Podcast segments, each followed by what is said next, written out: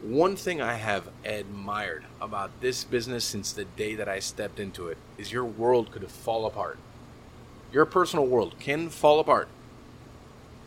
But when you work a station, you can fucking crush that thing and you can fucking annihilate a service and you can help your team and you can help the people around you and you can feel at the end of that accomplished. Do you know why that is? This is what I mean. I'm having like this is like mind blowing right now. That is like a perfect way to describe having an internal locus of control. Like you just said it, your world could be falling apart, Yeah. but you have the ability, you could leverage the ability to focus on what's right in front of you Right, right. with and focus on what you can do, not what you can't do, or not focus on things you don't have control over, but what you can do and what's right in front of you and feel accomplishment at the end of it.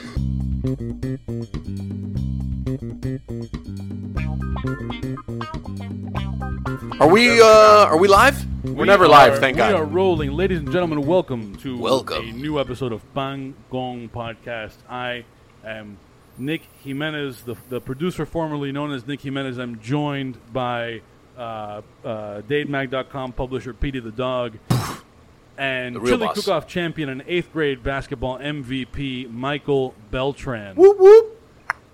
We are joined by guest Carlos Escanilla, who is uh, apparently connected to everyone Mike and I have ever known Everything. from the time we were tiny babies, Tiny babies. uh, including John Falco, Sorry. uh, a Pan Con Podcast Hall of Famer. To Who put him in the Hall of Fame? I'm putting him in the Hall of Fame. Shah. Listen, he's it's done cool you guys have a Hall of Fame. He's done Pan Con podcast. He's done a blind tasting. Yeah. He was on the Dade podcast when Sure. that existed. Right. I mean, he's been in a bunch of things. He also was the first non-area host of a live Pan Con podcast. I mean, Sure.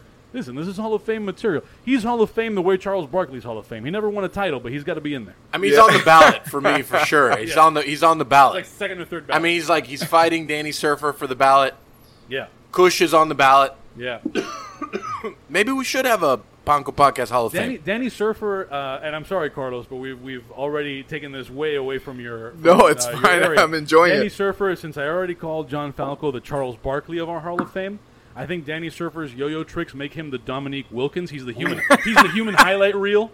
I was gonna say Dikembe Mutombo Yeah, he, he because he's the polar opposite, right? oh, okay. Short yeah. and squatty and I- tall, I'm lanky. he's got the flash. He's got that Dominique Wilkins Yeah. flash with the tricks. sure, that's true. Yeah, yeah, yeah. Vince Carter.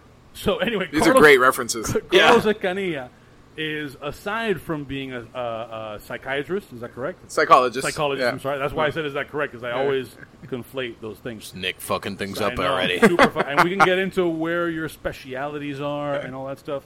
Psychologist. Also, you are a musician. Yes. And as we've covered before, uh, this is where I'll I'll stop the description of your musicianship. But to make it relevant to the podcast, you were the first musician to play uh, at Lincoln's Beard, which is owned by John Falco. First ballot. First ballot. That's right, first ballot Hall of Famer John Falco. Yeah. Uh, so I'll leave it there. I'm sure that the two of you will have all kinds of things to talk about.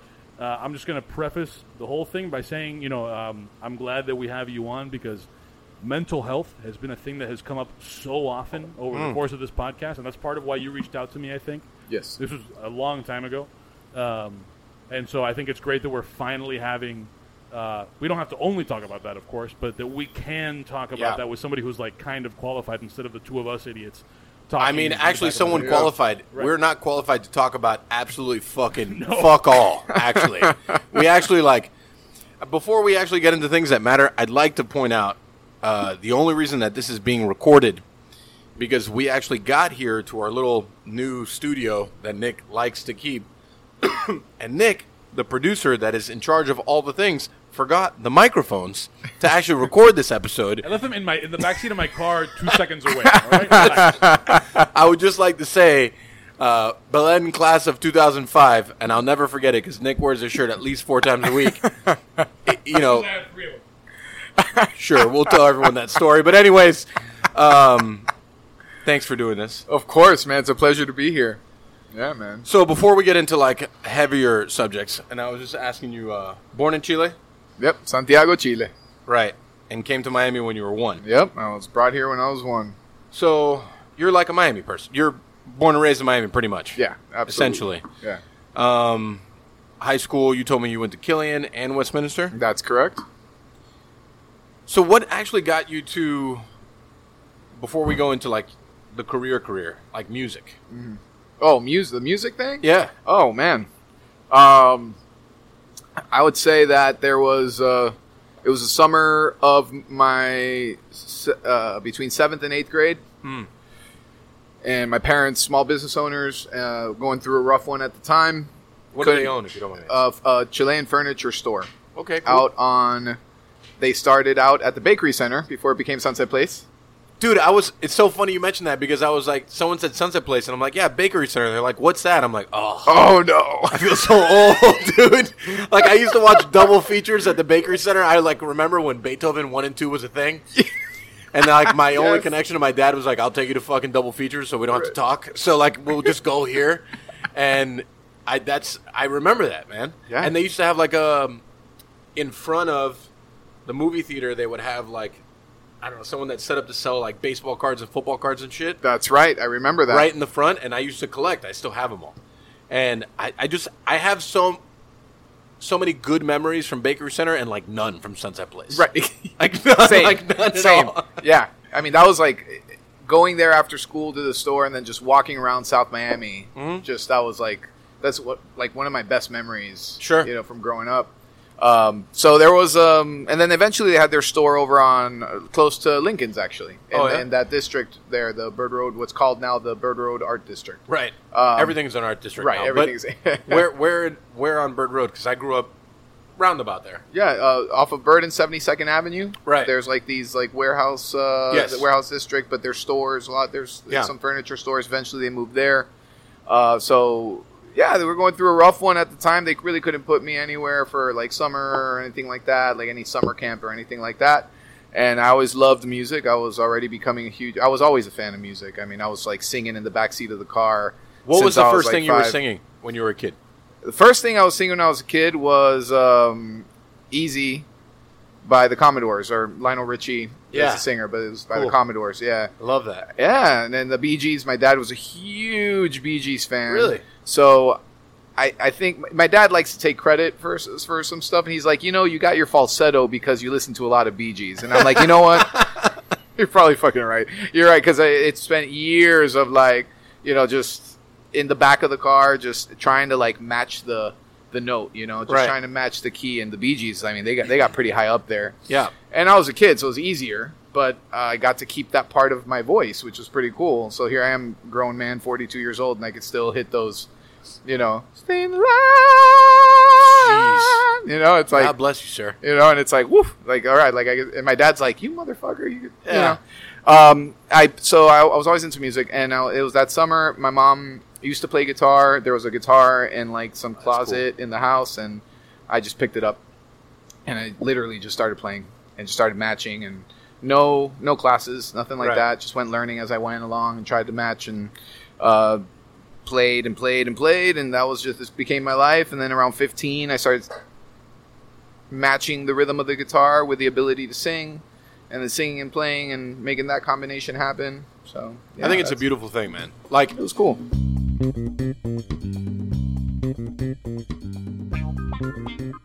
This episode of Pan Con Podcast is brought to you by The Barrel. If you're listening to this podcast regularly, you already heard ads for The Barrel that we recorded at Mike's very weird uh, living room table. We are now in a much nicer studio setup at The Barrel uh, HQ. With Chef Danny Boza, which if you follow Barrel's, uh, The Barrel's Instagram and all that, you know him well from that. Uh, Danny, tell us what is it that sets this apart? What is it that sets the barrel apart, feature wise, attachment wise, from the rest of the pack? All right, so the barrel basically is a, is a traditional South American style roaster. All right, so it has three functions in one, which is amazing. It's a, it's a grill that converts into a roaster as well as converts it to a smoker. The main function of this is the fact that we're talking indirect heat. All right, so indirect heat means that the food is cooking not directly over the fire. Now, direct cooking means you put a steak on a barbecue, fat renders, obviously creates a flare up and you burn your steak.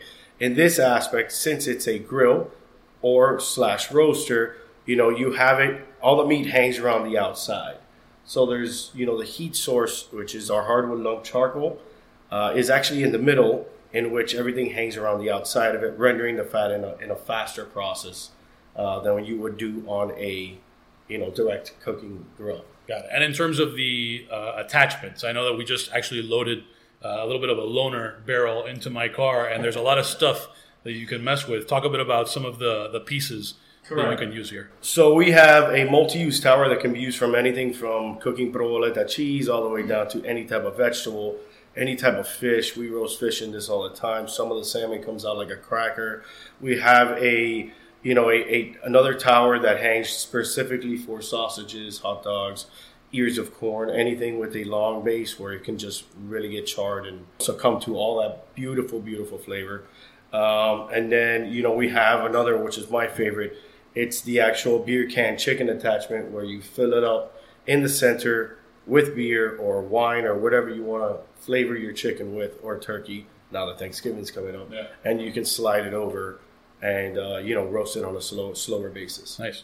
If people want to learn more about the barrel, where do they go? How do they get that information? I would say head to our Instagram page because which is at Barrel the BBQ because it has all our links there. You can find out pretty much any promotions, any uh, you know Black Friday deals coming up, any information, any specs about the barrel, uh, you know any events that we're doing as well as the functionality of it and you know stuff like that. And if you wanted to purchase one, you can also go to barrelthebbq.com forward slash order. That's right. If you are uh, in the elite class of people that listens to Pancon podcast, you can use promo code PANCON10, PANCON10 for $100 off of the barrel. You can experience all this uh, pork machine, fish cracker action for yourself at a $100 discount. So you're welcome for that. I love it. This episode of Pancon Podcast is also brought to you by Elite Impact Windows. Elite Impact Windows does exactly what it sounds like they do. They are purveyors of impact windows. That's the kind that, especially if you're in a hurricane prone sort of area, you want so stuff doesn't come flying through your windows. Mike, you have impact windows on some of your restaurants. Listen, I heard a rumor. Tell me if this is true. Are all their products tested to go up to 185 mile per hour wind pressures? That is how their products are tested. That's all their products are tested to meet that. I don't know. I've never been out in 185 mile an hour wind, but if I were, I think I might want to wear some of these windows as like a suit. I feel safer already just thinking about if I was walking around in that kind of wind and I was wrapped around with their just windows just wrapped around me, I'd feel like a much safer person. Yeah, you should put them on your caddy. I, mm, you know, maybe, maybe not. But I, and I also heard that they meet all the requirements of Miami-Dade County. They do meet all the requirements of Miami-Dade County. Fuck me, that's amazing. EliteImpactGlass.com or on Facebook, Elite Impact Windows, Instagram, Elite Impact Glass. They are proud partners with Eco Windows, CGI, and Windoor. One of the things I really appreciate about them and their company is that all their products are made locally here in South Florida, and fuck me, that's amazing. Look at this. They are all made here in South Florida. Did you do your research? Man, I did not do the research. Somebody didn't show up ready. They have competitive pricing with totally 0% financing available. I mean, I don't know if you have credit like mine, you might not get 0% financing, but it may be an option. It's possible that that's an option for you. 0% financing. I don't know exactly how that works. Whatever the case, if you go on the website, you ask for a quote, and you mention Pan Con Podcast, you will get 10% off of your installation. And I don't know if you guys have ever installed Windows before, but 10% off of window installation, that's a good fucking deal. And you know what? You got it here first on Pan Con Podcast. That's right. Mention Pan Con Podcast again. It's eliteimpactglass.com or Elite Impact Windows on Facebook, Elite Impact Glass on Instagram. By the way, you mentioned restaurants. They do do. They do- They, they- do do. they do do? commercial properties. So whether it's for your home or your business, if you need Elite Impact Glass to put, uh, you know, all that do do, um, and do the things that they do do so well, uh, you wanna you wanna get in on that. Also, this company, very woke. Very woke. They also offer solar power systems with backup batteries and custom generators for your home. You know why? Because they're woke. I, I don't know if that's a positive thing these days to be woke, but you know, but it's it's nice. I mean, Sounds good. It sounds good to me that there's solar power involved. I'm into it. generators, solar power, impact glass. Uh, if you go to their website, they got a video that shows off like a home that has all of that stuff going on at one time, which is pretty wild. Pretty um, A lot of panels, a lot of glass, a lot of things. Pretty soon, we are going to get our hands on a uh, at least one pane of impact glass, I'm ready. and we're going to try to break it. I'm ready. I don't know what the procedure will be, uh, but our but Mike's breath will have a blast of freshness from that Binaca you just heard. I like the I like A this for the Binaca, podcast 'cause you can a really hear Binaca it. blast at last. Fast blast Binaca. I just want everybody to know, uh, and apologies to Elite Impact Glass because this uh, I don't want this to sound like an ad for Binaca, but in the time that we've been sitting here to record this ad, Mike has blasted himself with Binaca like five times. Twice. I don't out. know, man. Twice. I don't know. Come on. Twice. Elite Impact Glass. Thanks to our sponsor. Go Thanks. go get your windows from. Go go get go get those windows.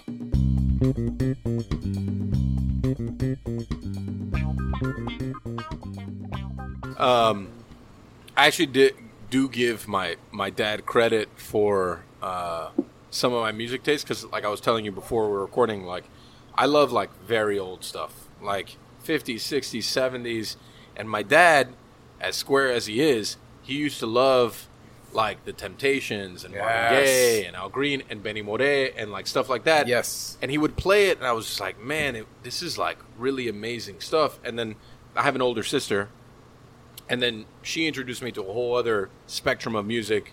You know, what we consider old school hip hop back then was not old school hip hop; it was just hip hop, Yeah. right? And just rock and roll that I had never heard because I mean the age difference is almost ten years. So it was, I mean, like I'm a ten year old kid and I'm listening to Snoop, you know, like, and I had the cassette and like no one else is like even knows what that is, and it's just like stuff like that. It's incredible how it like shapes the human being you end up being and like the likes that you have, because music is really what you do on your time off. You know, like I listen to music all the time, especially at work, but you know, like you listen to music to like decompress, you listen to music to like let go, you go to a show because that's like what you consider um, an experience or a good time or whatever it may be. So I feel like music is such an integral part to like day to day life Yeah. that I think a lot of people that aren't into music don't really get it.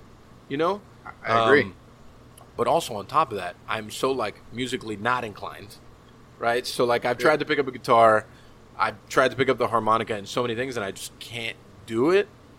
And that's I feel like that's why I have such a love and respect for it because I'm just like, I cook for a living. That's cool.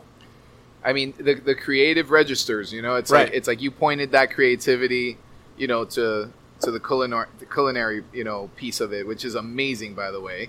I mean, I got to tell you because you know the same way you feel about somebody who plays music, I feel about somebody who's in your line of work. I Right. mean, that's how I, I'm like in awe because you mean you're talking. I mean, I can I can scramble eggs really well. Aside from that, you know, I'm kind of fucked. So so you know, That's still like- an art though. Yeah, well, Scrambling eggs ain't but, easy. but no, I see what you guys do and the way that you guys do it. I mean, I, I you know, I was telling, um, I was telling Nick the story that my wife came home with the croquetas from uh, Chugs. Chugs, Yeah.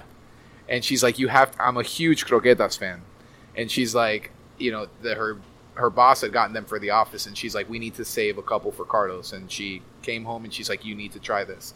And here we are, like I'm, I'm eating them, and I was like, I devoured them. This is like amazing. So yeah, I was, and so she's like, so what's this podcast? You know, and I've been listening to you guys for a while, and I said, let me explain, and you know, we we looked you up, and then I was like, wait a minute, isn't this? And she's like, yep, that's the fucking place of the croquetas. Yeah. And I was like, wow. I was like, that's really cool. She's like, yeah, it's really cool. Like that's tell him he's a genius. Oh no, the team the team is the genius. Honestly, like those, I I have learned there's like different forms of cooking, right? Yeah. There's, um, like all three of our straight up restaurant outlets are very different. Like Ariete's fine dining, Nave is casual fine dining, and it's got more of like a seafood vibe. And Chugs is like an everyday dining experience, and it's things like croquetas are so tough because people are so personal about them. Yep. They're so like, um, well, this is my favorite, and this is my, and that's cool, and I love that. And I like, I have my favorite croqueta too, you know, and I have like the ones that I enjoy the most, Right. and then I have the three that we make, you know. But those are more like collaborative efforts of like, how can we do these, and we're doing like fucking five hundred a day. oh shit. How do we make them good every single time? Right. It's part of the challenge. and it's a challenge that I've never met before. You know, Right. because for you to say that, I love that because it means like we're getting to a place where we would like to be. Because I don't feel like we're there yet, mm. but we're getting there. Yeah. You know, and it's like this slow and steady. Like we just need to fine tune the things so we can nail it. You know, Exactly. because I don't know. I feel like croquetas, pastelitos, um, empanadas, coffee. For Hispanics, it's such a personal thing. It's Yes. like it's just like how it is in the South with their biscuits. Like that's how it is for us. Yep. We just have like they have their biscuits and they have other things too, but we have croquetas and pastelitos. That's what we have. Yep. So how do we make them like that? Everyone loves them all the time. It's tough. You're doing a hell of a job, man. Thank you. I appreciate it. Oh yeah, dude. Yeah, that was uh, yeah. So I, that's you know the same. I, I've always found it fascinating how, you know, for me, people who can, you know, cook, people who can draw, people who can paint, Right. and I'm just enamored by it. Same. Like, People just- that I'm can like- write. Right. pe- yes. People that can write. Right. It's like, oh my gosh, man. Like that's just amazing. And then you know, and then of course, you know, you have that like, I don't know if I wouldn't call it imposter syndrome, but I, you have like this like, almost. I think a lot of artists have like a self-deprecating like nature, For sure. where it's like, yeah, I mean, I'm just a, I'm just a local musician that you know, whatever. Like, but these guys, what these guys are doing, Yeah. you should, you know. My wife's always like, why do you, why the fuck do you like, you know, you've been playing music every weekend in Miami for the last 14 years, like, Yeah. why? why That's amazing. and you're still like, oh, you know, I'm just, a, you know, whatever. You know, But I think like as a society, especially in today's world, right? Like I feel like we're in that bridge gap of age that it's like I think the kids that are 20 years younger than us are going to live a very different life when they're our age. Sure, because we kind of live it like well look at what that person does compared to what we do but they live it like very viscerally. Yes, like it is all they know right? For us it's kind of like you know we do i i do what i do and i'm very happy doing what i do and like oh look that person's doing something cool like cool. This is still what i do it's a very different world right Yes. and that imposter syndrome and like kind of like always judging yourself Hmm. and as an artist i feel like it's very it's tough oh yeah, it's tough because you want to be like what's the blueprint to say that you're successful as an artist Hmm. there is none that you have to create it. you are the creator of that Yeah, you you have to understand where you're at, where, and that there's the existential part where you thought you were going to be, where you're at, and then like try to point like or narrow down.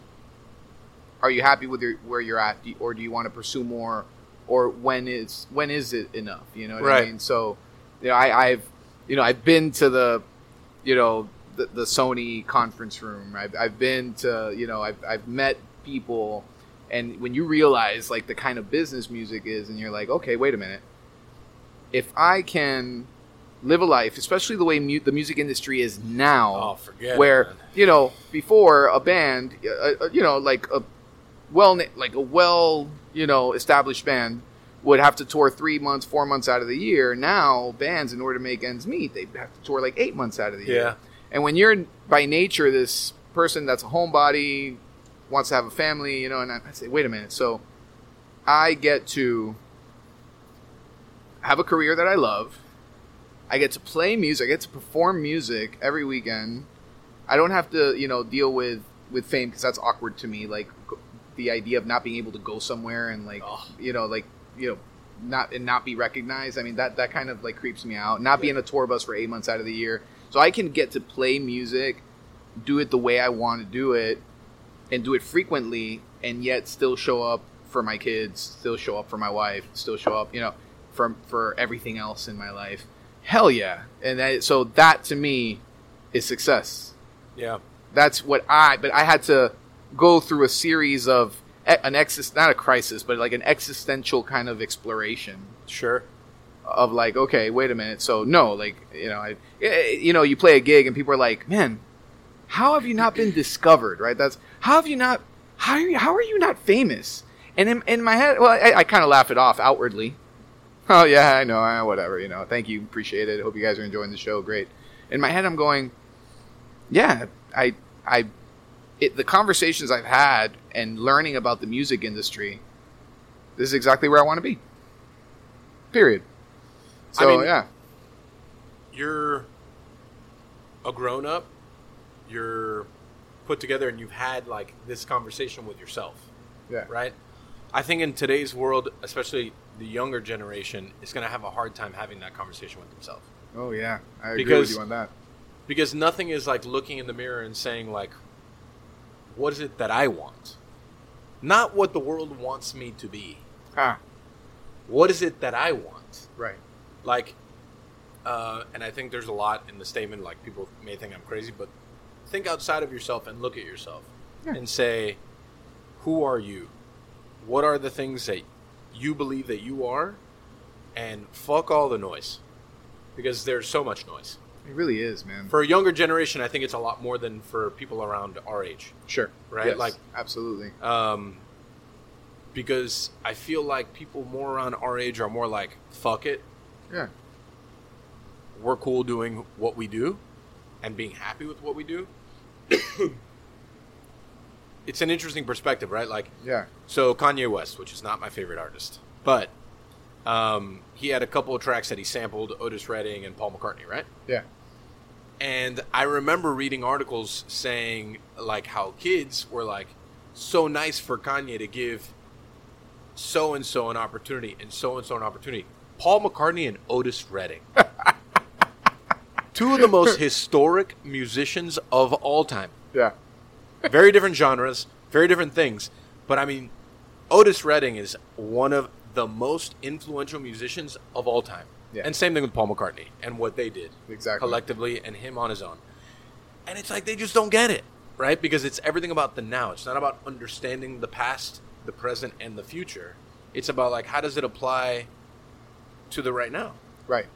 And I find it very interesting because like, how many kids do you have? I have two. Congrats. Two boys, 14 and 12. Ah, grown-ups. my, my 14 year old is 6'1", 180 pounds. It's No crazy. shit. Yeah, yeah, yeah, yeah, yeah. Six one. Yeah, He's yeah, taller yeah. than me. I'm not very tall though, so that's. um, so it's very interesting to me, like, and and I'm not a parent, and like, I, like how. How you almost mold a younger generation to feel and think differently because there's so much outside pressure to be a certain way. Yeah, man. Yeah, that's that's the that's I mean, they're the in question, high school, right? right? 14, he's in high school. Yeah, he's in high school. The other one's in middle school. I, I think that the main thing that I've always tried to instill in them is making sure they understand the difference between an external locus of control and an internal locus of control, and being very careful what you tie your worth to.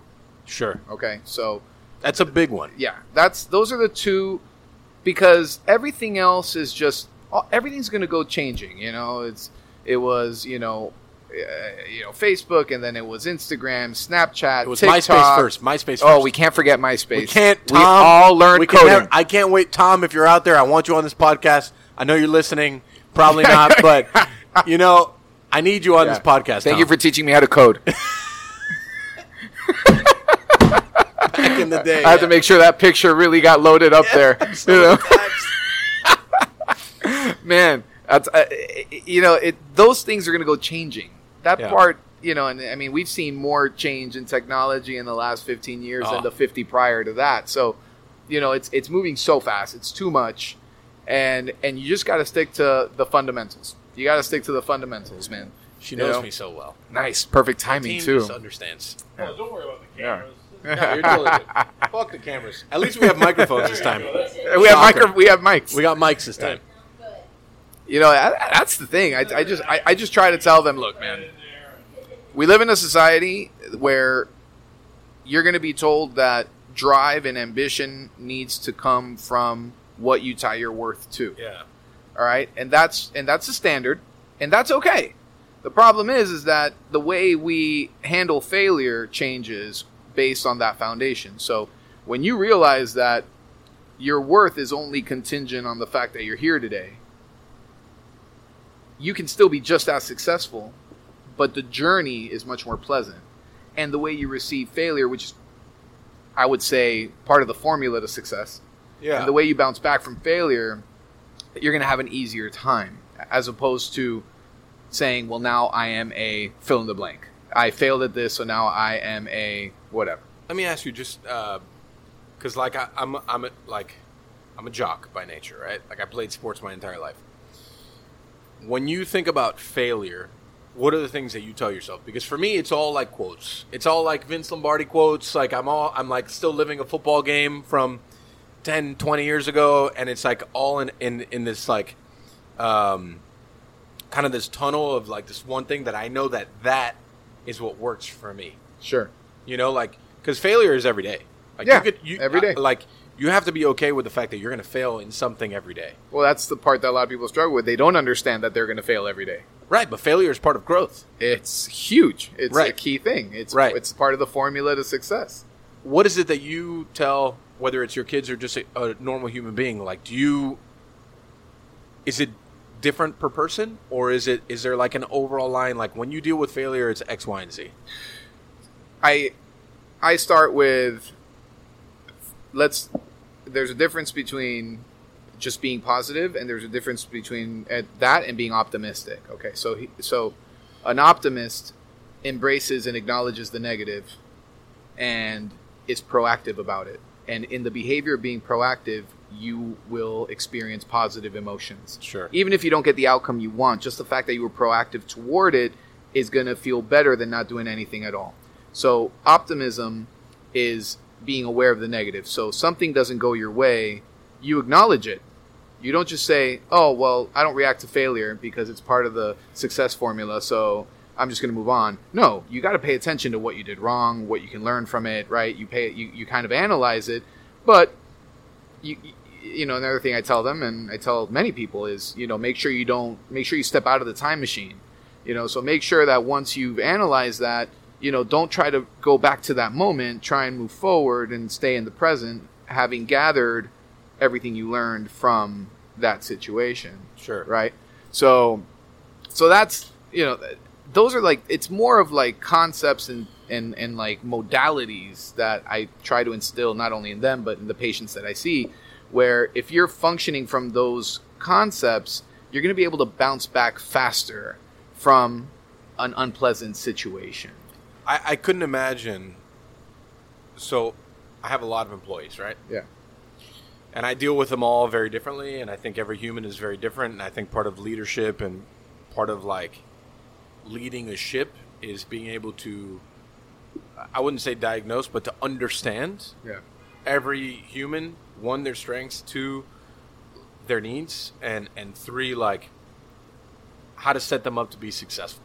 And sometimes it doesn't work, right? Like I've I've resigned myself to the fact that like I'm not gonna I'm not gonna bat a thousand here, right?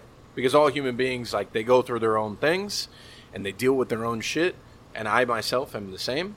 So you don't bat a thousand, right? And that's part of like understanding the failure. sure You know, and I think earlier on in my career, it was like I wanted to do for other people what other people didn't do for me. Ah, Right? yes okay And in that, I felt a lot of failure, and I felt like a lot of I fucked up. But at the same time, it's accepting the fact that like I can't be everything for everybody. They at one point have to stand up for oneself and say, "This is the pedestal I myself stand on." sure right? But that's part of the understanding of failure, right? right You know, like because food is one thing. Food is easy for me. Like I feel like the food part of my job is where I have my like um, vacuum of a lot of fun, yeah right? And it's all the other shit that is really the job, sure you know? And it's like understanding that dealing with each individual human, right? And how I approach that and how I can help that person be successful, I'm not always going to be successful in that kind of like journey to try to help them get there.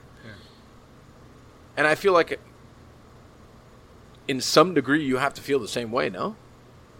yeah You know, because uh, I mean, on on your situation, it's much more of like a one on one. Like I'm trying to X, Y, and Z get you somewhere. sure But for me, it's like I'm here to help you with whatever it is you want to do in life. I can't do it all for you, but I can do this part for you, right right? And I, I, I often feel like in the business leadership thing of like how businesses operate, I think a lot of people lose that sight. They lose that. You mean that that help that idea of helping? Yeah, just people? like that that employees are humans. Oh yeah, absolutely. Sure. You know, like in a lot of places they are numbers. Mm, yes. You know, they're numbers, they are a function, they are a thing, but every human needs something different. And if you set them up to be to fail, then that affects them in so many more ways than the fact that they just failed at their job. Right. You know, and it's like just going into like the mental health aspect of Sure. like the industry in total. It's the industry is not easy. I, I can't imagine that it is. Well, but like none none are really. I feel like every industry has a, a different degree of difficulty, right? Sure. Um, is ours like hot? It's sweaty. It's rough. Um, there's a lot of other factors that go into it: the talent aspect, the journey aspect of like how you've grown in whatever position that you're in. But man, it, it's like I've seen more. I've seen more acceptance of failure, and then not only accepting the failure, just being like, "I failed, so I'm the fuck out." In the last three years than I ever have in my life, Really. ever. So I fucked up. I failed. I'm out. I'm out. Instead of saying, "I fucked up, I failed," I'm back, Right. and I'm gonna try harder. Sure. Which is what we. Yeah. Which, which in, in essence, I think what is what forges the path that you're eventually going to be on. Right. And it all and and and that's and again it ties to that because it, that person is tying their worth to something that they reflect on that failure and it's like that's it. I'm like I'm not good for this. I'm not cut out for this. External locus of control, internal locus of control. So an external locus of control is where we kind of function by default, which is we allow situations and people in which we have no control over their behaviors or the situation, whatever situation that may be, and we let those things that we have no control over affect our mood, our self concept, our self image, all that, right? And then an internal locus of control is obviously the opposite, where it's like, okay, these things happened, but what is in my power to create change? Right. What is what, all I have left, and it's always been the case. It was never not the case that all you have is what you within yourself can do toward a situation, Sure. and and really like having that fundamental, you know, is is really important because an external locus of control is is going to lead to you tying your worth to, you know. A failure being connected to your capacity, to your ability, to your talent, and it's not always the case, which is such a shame because mm. there's people that are saying I'm out that probably have a shit ton of talent. Sure. That's what I was. You About, know? I was about to say that when you said that. Yeah, it's It- like crazy. It, it's like I. I mean, I, I was not a a gifted athlete. I'm not a gifted athlete, right? I just, I I very much wanted to do a thing, and I wanted to work at a thing, so I worked at it, and I got knocked down, and I got f- like fucked up, and I lost. I had more L's than I had W's for a long time, and the same thing went with cooking too. Like I was not naturally there's a lot of people that are naturally gifted um, I, I never had those things but i was like okay here's a bunch of l's so how do we not get l's right. Exactly. How do we just how do we just get like not l's right? i don't want to win big but how do we just get not right, L's, right. I just don't want the L's. Right, right. and um and for all the people that don't understand sports l's means losses Yes. just just to give it to the context to Yeah. all the people um You can uh, go to panconpodcast.com slash glossary for a list glossary, of the terms. Paco podcast glossary. That's gonna be crazy. Um, and I just, I just wanted to like work harder, Yeah. but also on the other side of that, and I could say this from like very intense experience, that like dedication and that I don't know want or like this very like intense need to not get that L can be maddening Sure. in a lot of ways Absolutely. for depending how far you want to take that you know and you know that's why there's several artists musicians um, chefs too all kinds of people that are creative that drive themselves mad to not take any else. The ego's a motherfucker. Do you think that's really ego though? I mean, I think most things are tied to ego in some shape, way, or form. I mean, yeah, I mean, it's you know, it's uh, it- And and and this is a good question. What do you define as ego? yeah, that is a good question. Because that is a great e- question. ego in in today's world means like you think of yourself as a shit. Oh shit. Okay, so a big ego concept. Right. Right. Okay. Yeah. Yeah. That then that that makes sense. I think so. Ego is a mechanism that can be very useful, right? Because it creates a certain level of, uh, to a de- certain degree, uh, it's a defense mechanism. It's to a certain degree, it's it's a survival kind of thing where you know it makes us competitive. We want to be, you know, we want to survive. We want to be good. We want to be the best. You know, we want to. We, we enjoy recognition, you know, things like that.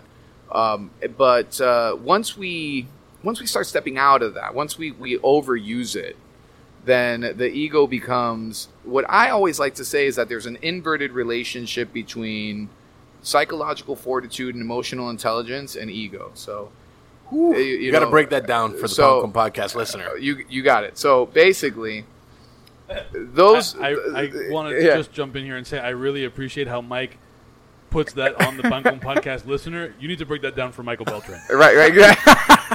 Sure, whatever. I, you know, I and, and, and understand. I mean, before I say anything, understand that like uh, you know, psychology is a lot like uh, many fields where there's going to be people that are they're going to be listening and probably in my line of work and saying, "Oh fuck, I don't agree with that." But Sure. okay, but and I'm okay with that. But most people I work with, this makes sense, and when they apply it, it starts connecting. But what I say is, it's ego and emotional intelligence slash psychological fortitude have an inverted relationship. So people who, if you notice, a lot of people who have been successful, they've gone through something that has been ego deflating, okay, failure.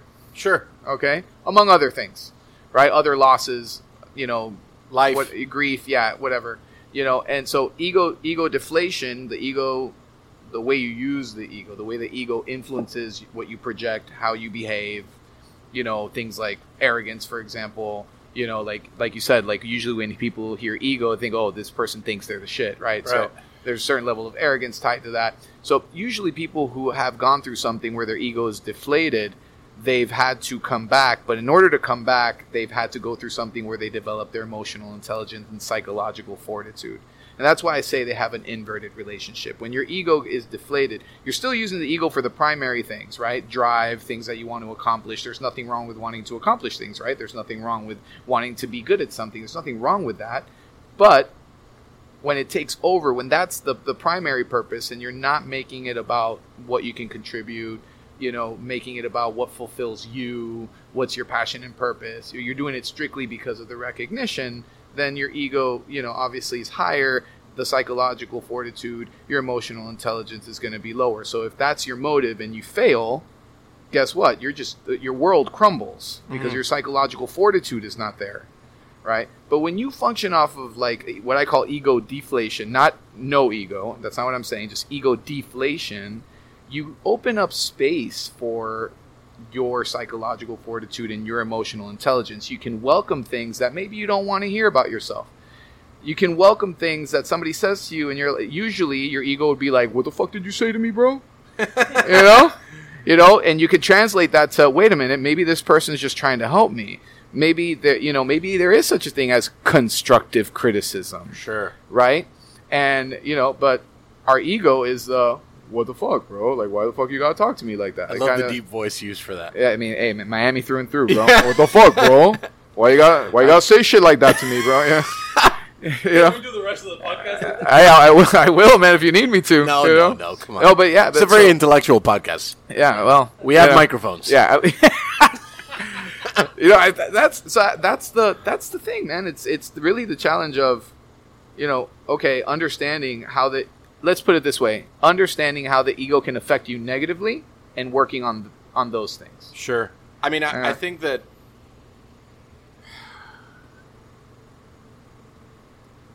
as we get older, those things become easier. Yes, I would have to say that. you know, like I mean, I would have as to agree with as we get older, you have a lot more perspective on like. I don't think goals become deflated, Right. But certain personal goals become less important. Okay. Yes. Yeah. And can I think that. more. It also depends the field that you're in, Right. but like other goals may take center stage over personal goals. Sure. And and like one thing that I see, and only because again I'm like, I'm not a parent, I'm married, I don't have any of those things. Like, as we get older, like priorities change, and I think that what the focus in life becomes changes. And one thing I've seen as I wouldn't say as a trend because using the word trend now all of a sudden becomes like a lightning rod on Twitter. but like a trend that I've seen is that you know like as chefs get older and people that may have been my age or a little bit younger or even a little bit older than me that are like really pressing and f- like forging they may take a step back because their priorities change because as you get older priorities do change Yeah. but I also feel like generations are very different. And I, I will use generations as decades, right? Okay. Let's use decades. Let's do it. 30s and 20s and teens and 40s all feel very differently about their life. Yes. 10 years ago, me, absolute fucking train wreck. like an absolute fucking train wreck. The only thing that I could talk about in my entire life was winning a Beard Award, Michelin stars, and being the best cook in any kitchen I ever walked in. Yeah, man. My life fell apart ten years ago. So yeah. yeah I mean, my life has probably fallen apart three times in 10 years. really. Yeah. Wow. And it's like, at 36, I sit here and I say, I want my employees to win. I want the people around me to win. I awesome. want us all to win. Yeah. I also want to win too. But my goals become, I wouldn't say less important, but not like the first thing I think of when I wake up every morning. And I think it's very different also when you're a parent, father, mother, um, whatever. I think it all changes. And I think that's like the very interesting thing about your job in comparison to mine is that every human being's needs and their life and kind of like the way their brain thinks is completely different. Yes. You seem spect- like very like skeptical about that. I mean, well, people's triggers are different. Life experiences. Sure. You know what what gets them going. Whatever that person refers to as their issues Sure. Gets triggered by you know different things, and every human is different and has experienced life in a different way, in a unique way, and everybody's entitled to to acknowledge that. You know that that because one of the worst things we could do is say, well, it's not so bad because there's people that are worse off than me. Well, when you do that, you just discount what you're feeling. You're just deflecting essentially, right? Yeah. So, but I would say that I say that all the time. really, Yeah. It could be worse. It could be worse. Well, it could be worse. okay that's actually different though because that's that's the fact it could it could be worse when we compare Mm. you know oh well at least i'm not living Sure. under a bridge I get it. okay well all right yes that is a good thing but that doesn't take away from the pain you're feeling right now Sure.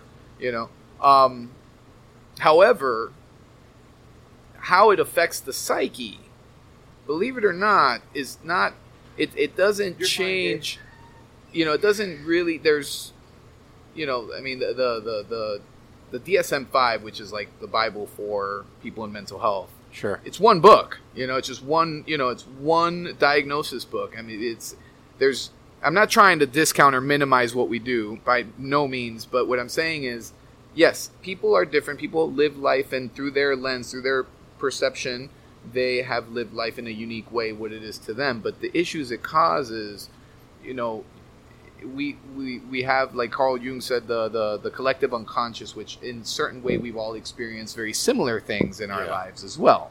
So it's it's interesting because you handle the triggers but then when you get to the primary emotions how it made them feel. So secondary emotions are like anger sadness things like that primary emotions are the emotions that cause the sadness and the the anger and the irritability and the frustration or the happiness or the joy you know but the primary emotions the way it made them feel, that inventory of emotions, very similar from person to person, believe it or not. I love the way that you put that. The inventory of emotions. Yes. Oh, absolutely. We all have them. That's that's such. Just because like uh, inventory is actually on Sunday, so like I. Uh, the the way that you put that, the inventory of emotions. I feel like it's easy to feel the spectrum of that completely, all of them, in one day. Okay, so let's talk about that. Let me let's Sure. let- I'll, I'll challenge you on this. Sure. Can you give me an example of, based on the, my brief description? You telling me what the primary emotions you feel. Well, this is a good. This is a good one. So, I can wake up. This was not today, for Okay. instance, but because today's been a fucking shit day. But um, this is actually the highlight of my day. Okay. The um, wake up in like a fairly great mood. hmm You could be hit with one segment of information that automatically makes you angry. Secondary emotion. Sure. Then you can go into a space that automatically makes you feel comfortable and at home, right? Okay, that could be considered primary emotion. Then you go into a space that you feel somewhat challenged and angry at the same time. Okay, secondary. And then you go into what I call like the space of home, which is service for me is like always where I feel very comfortable. And like I feel like I can conquer all problems I totally get that from you, by the way. Wi- totally. within a spectrum of like a square. I can I can handle all these things, right? Yeah. So then you go into complete survival mode, right? Okay. Ooh, survival mode. And Okay. you Fight or flight response. Ignited. fight, you fight through it. You rally through it. You push people through it. You yourself push yourself through it. And then you reach a state of I mean, I'm not going to say euphoria because it's I feel like that's almost unrealistic to me, but a euphoric state like we did it. Yeah. And we did it collectively. Sure. We did it as a team. Whether I led the team, someone else led the team, I was part of the team, and we did it. And then you're back at a state of comfort. Comfort as in safety. You're safe. You made it out all right. I don't ever feel safe. No, okay, but I'm saying like the survival. You mentioned survival earlier, survival right. mode. So like the comfort at the end of the day is we survived. Yeah. Okay, all right. I feel like all of like that could be a spectrum of of a 16 hour day. okay. All of those emotions are based on what? Mean, I'm not totally sure. I mean, like I I don't know. Those Fear. Are, you think so? Most of the time. I mean, if you really, really get to the bottom of But- each but- one, I mean, right? in at the end of the day, like, and this is the way that I very much feel. Fear is a master motivator. It could be, if used. If used, yes, it is. It is. Is it? It could be a toxic motivator, though. It's not. It's not the place we're supposed to be functioning out of. Where are we supposed to function out of? Just understanding, I am a worthwhile, functional, successful individual, and I'm just going to do what I do, and I'm going to do it well. I'm going to do it strongly, and not because if you think about the language, right? Survival mm-hmm. All right. So what's the emotion that's tied directly to survival is fear. Fear of Failure always. not surviving. Right. right? I mean, but at the end of the day, like for example, and I can only speak from the seat that I sit in. Sure. So let's talk about F and B, food and beverage, Yeah. right? I actually did not know what that was, so I was like, It's all good. Wait, what the fuck are we talking about? That, we can add that to glo- to the glossary, Panko Podcast glossary, F and B's. Uh, Please do. I had no idea what that was. URL panconpodcast. I I was creating three different ways I was going to ask what that is without sounding like an idiot.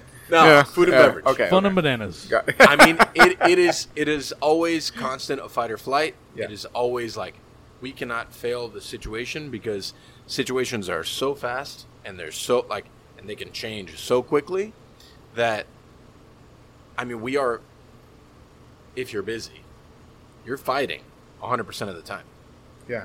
And the way that I think about it is like maybe this is from being a sports person my entire life, but we cannot lose. We have to fight to win all Sure. the time. I think yeah. You could just forget about the cameras. Come on. I, think, I think that's great.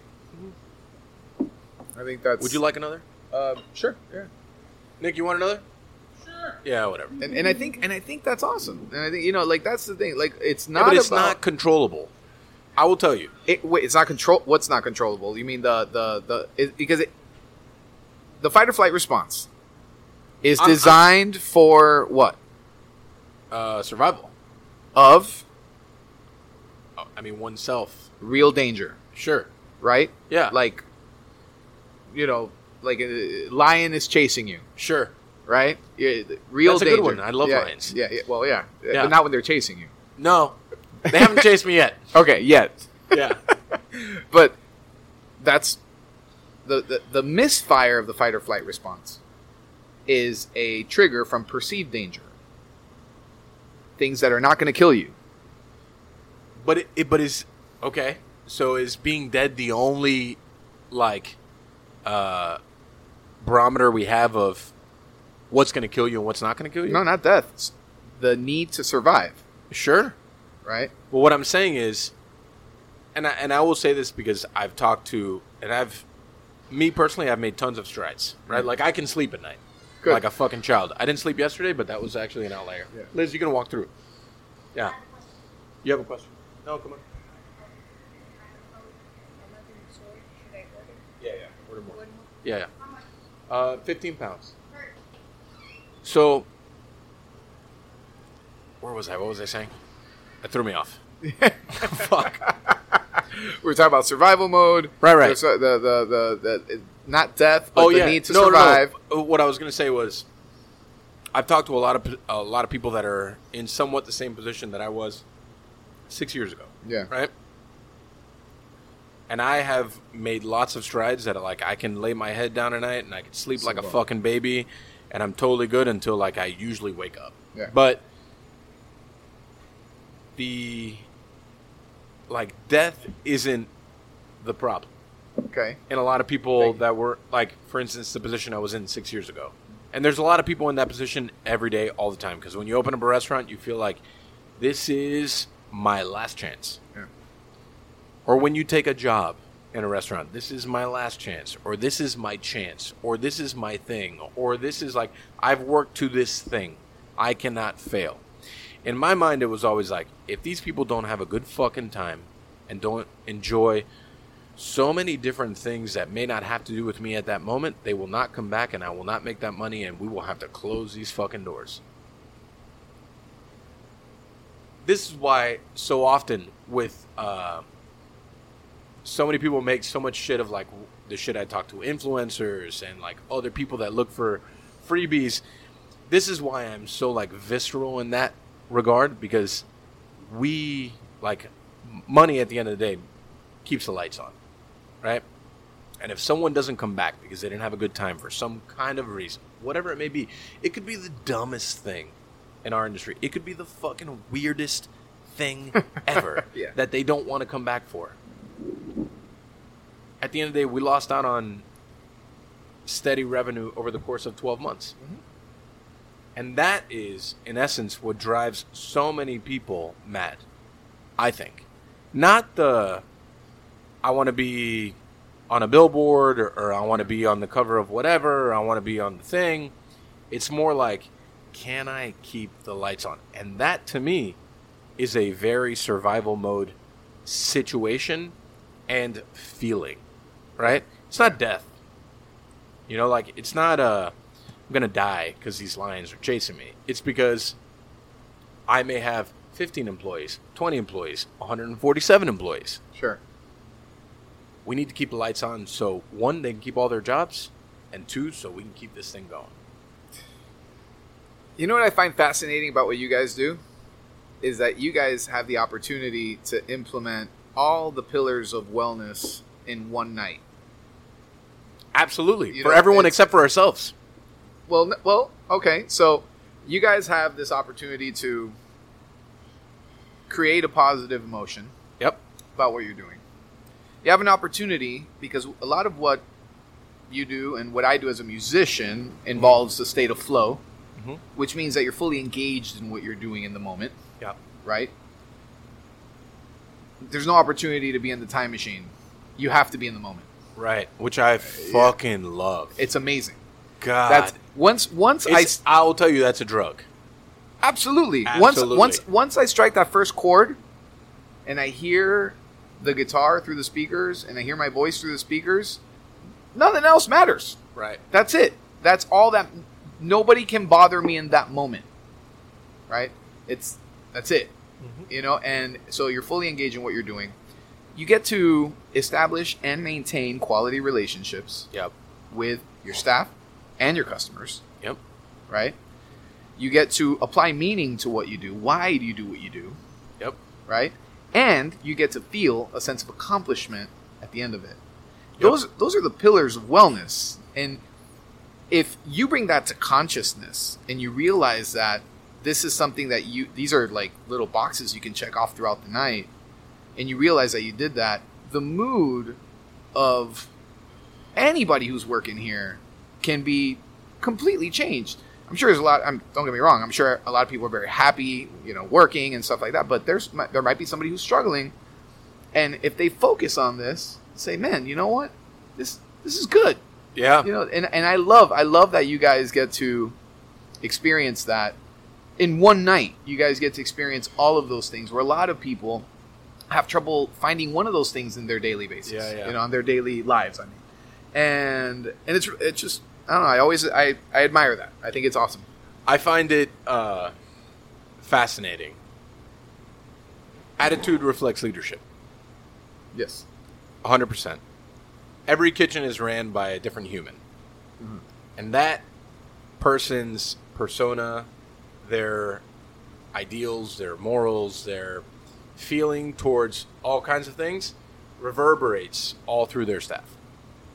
And they might, they, like, often they don't understand that, but it does. Right? And one thing that I've told so many, because, like, it's a very interesting position that I'm in now, because now I run several things. Yeah. I tell the person at the top is like, you are a coach more than you are anything else. You are coaching people to be better. You are at the same time learning how to be a coach. You are learning so many things, and my part of my job is to help you understand how to be a good coach. But that feeling, right? That understanding. One thing I have admired about this business since the day that I stepped into it is your world could fall apart your personal world can fall apart. But when you work a station, you can fucking crush that thing and you can fucking annihilate a service and you can help your team and you can help the people around you and you can feel at the end of that accomplished. Do you know why that is? This is what I mean. I'm having like this is like mind blowing right now. That is like a perfect way to describe having an internal locus of control. Like you just said it, your world could be falling apart, Yeah. but you have the ability, you could leverage the ability to focus on what's right in front of you Right, right. with and focus on what you can do, not what you can't do, or not focus on things you don't have control over, but what you can do and what's right in front of you and feel accomplishment at the end of it. Pride. Pride.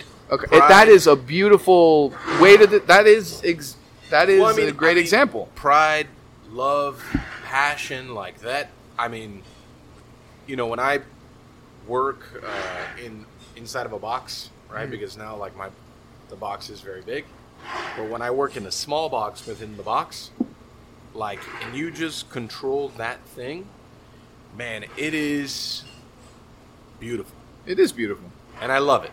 And I feel like it's the same thing, and you said it. When you're at that moment and you're playing music, a lot of things disappear, right? Yep. So, and I've said this several times on the podcast, like the first four to six months of Ariete when it first opened were incredible, and they were like, I'll never forget them. You know why? Because there was no struggle. There was like, we opened. The only struggle was I had to do my thing. And then after six months, the room was empty. The struggle changed. The external struggle started. Mm-hmm. The internal struggle started even more. Yeah. And it was like, now there's no one here. How do we get them back here? What did I do wrong? What is wrong? How did I fail? How do we pick up from that failure? How do we change from that failure? How do we move forward? And then it's like a an incredible this was like a part of my brain that I had never used, right? It was because before it was all personal failure, right? Like personal failure is easier to pick yourself up out of because you failed, you're you have fallen. How do you pick yourself up? Right. Now it's like we have failed. You as the owner always carry that failure. Sure. We have failed. How do we collectively get better? What did I not look at that we now need to look at that we address? And I mean, I'm blessed that now people come, but like beforehand, it was this it was a high, right? It was it's almost like a drug. Yeah. I've done plenty of those, so I know what that feeling feels like, and it was very similar to that. So, in that perspective of like, you know, this is four and a half, five years ago, thinking about it, it drives a lot of my day to day thoughts. That moment. That what? That moment. That moment drives your day. Well, I mean, it was several Yeah, yeah, moments. yeah, it was like a long period of Yeah, moments, but yeah. like that time period drives a lot of thoughts that will lead you into dark places, tough places, very like uh, I would say very like perspective thinking places. Because perspective is always 1000% where you need to think from. Yeah, sure. That's the yeah. That's the compass. Sure. I mean, I, I. But you know what you didn't do? I'd love to know. I did so many things. You did not say I, I failed. I'm out. Mm.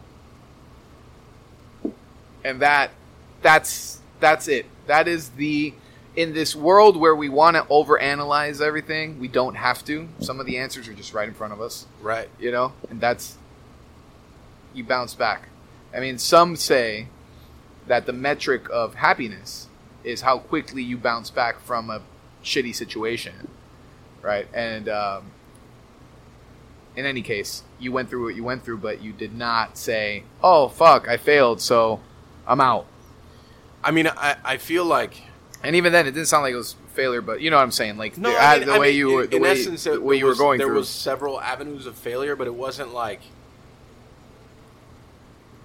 uh, the like core wasn't rotten. right This is what I always say. Like, uh, and I say this about restaurants all the time because a lot of people open up restaurants on a whim, and uh, the thought process is more financially driven than it is like, what are you doing? right You know, like what are you doing means a lot more than money, and that's lost on the world in total. But in today's world, like where we're sitting right now, you at 42, me at 36, I feel like the world is changing. sure Like people are not willing to accept a challenge mm. and and I, I feel like for me it's very difficult because I can't relate to that. I mean, yeah. I mean, I can't imagine what it's like to grow up in a world of instant gratification. Oh, I can't imagine. I, I mean, we're in the world now, so we get to experience some of it. You but know, we, that's not where we were brought up. Right? but, but it's not like it's not okay. So I, you know, I uh, let's use a really r- ridiculous example. I subscribe to receive emails from a company because it's going to get me a 15% discount. Sure. And I know that that code's coming in within 10 seconds of me hitting subscribe and I keep refreshing my email and boom, there it is, right? But here's the thing, if it doesn't come in, I'm just like, all right, well, Fuck it. fuck. All right, moving on. Where like other people be like, "What the? F- where's my? where's my fucking shit, bro? Right. You know, where's my fucking fifteen percent discount? I want to fucking use the code. I want to fucking buy it. I want to buy it tonight, so it fucking ships and I get it in three days. What the fuck? And I'm just like, oh, whatever. It just never came in. It's fine. Whatever. Moving on. Stupid example, right? Minimal, but it applies to so many other things where I can't imagine where the the need. Uh, I guess I'll say that the need for instant gratification is so. It's so much Yeah. that you can't picture having to like wait for something or be patient. Well, Amazon You now gets you things tomorrow. Yeah, I mean, it, it, exactly. Or Or, today. Yeah, you know, I, I can't imagine. I can't imagine like just. I, I'm all, all I'll say is. I'm so grateful I grew up when I did. Yeah, for sure. That's one thing that you I know. and you know, music is such a like a and food in a lot of ways food is too, but like I look at music and I listen a lot like a lot of obscure like jazz, like random shit that nobody cares about. But guys like Robert Johnson, like nobody Yeah. cared about like probably one of the top 5 guitarists of all time. And no one knows when that guy was born. No one knows when he died yeah, everyone knows like the three records he recorded, how he went from shit to like great, and like how his stuff will live in infamy forever now. Now. But it took 60 years yeah, for it to matter. right, 60 years for it to matter. Like a lot of the chefs from, I don't know, man, 50s, 60s, 70s, whatever, like their stuff is more important today than it was back then right, because back then it was normal. Today, it's looked at as different, but it's looked at as trailblazing and very uh, proper. You know, yeah, and I, I think a- in today's world, a lot of the guys who do more chemical shit and like more cerebral stuff, they'll probably be looked at like very intensely in like 30 years from now. But it just it takes time for things to like grow their roots. For things to actually have meaning. yeah, You know, like somebody asked me the other day, like, what is it that you want out of life? And that's such a heavy question. it really is. It's God, such a- it's such it's- an unfair question. It's such a heavy question, and I'm just kind of like, you know, Oh no, bro! yeah. I was. I want this drink right now. Yeah. I, I think I was with Nick. Was I with? Uh, was I not with you? No. When? I don't know, man. I, have mean, no we- idea. You were with me at some point. Yeah, and and I think, bye, Liz. I think that if none of my personal goals ever happen, right? If they never come to fruition, and in 20 years from now, somebody looks at my work and says, "Man, this shit matters," and this shit like I want to adopt some of these ideals and this ideology and this thing, then my purpose was served Yeah, what I wanted to do, it did its thing. yeah, Like no uh, medal, award, plaque, or anything can provide is, that. is Yeah. worth more than that because then you are providing more for the future. I think music does that in a lot of ways. Yeah, Food- I think food is very different because kids don't read anymore. But right, right, right. like I, I feel like it's a very weird thing. Oh, know, yeah. like, as you go through your career and like what you want your career to mean, I think careers now almost mean less because like people aren't studying like they used to study. Well, yeah, and and also we're we're entering a part of an era in society where we are learning to not tie our worth to our careers. So when somebody asks you, "What? Hey, what do you do?" You know, you're at some networking event or you're some social event. What do you do? And and you know, I'm the fucking asshole. That's like I do a lot of things. You know, I skateboard. I fucking hang out with my kids. I you know I play music. You know, no, but you know what I mean. I'm like, no, I don't know what you mean because that's not. I have I have a you know work that I earn a living and I love what I do, but it's not just what I do. I do a lot of other things, right? Right. We I don't tie my worth to that, you know. So it's it's it's it's fascinating when when when that question comes up. But no, man, I I think that legacy is, you know, like for me, when the highlight of the last five years for me was having my oldest son learn how to play bass and he got really fucking good. And the people at Lincoln's, thank you, John Falco, and thank you, Monica. Um, First were- ballot. First yeah, ballot. yeah, first ballot. They they were like, I was like, hey, do you mind if he comes up and he was ten years old? Oh, You mind if you mind if he comes up and plays a couple songs with us? They were like, yeah, yeah, that's fine. We'll make it work. You know, whatever. He's just he's got to leave like right after though, you know, because like we don't want a 10. ten year old. Yeah, 10. you know. So uh, I'll have I have a story about that real quick after. But but so he played and like he he nailed it. He nailed it. As a matter of fact, we fucked up the song and he kept us together.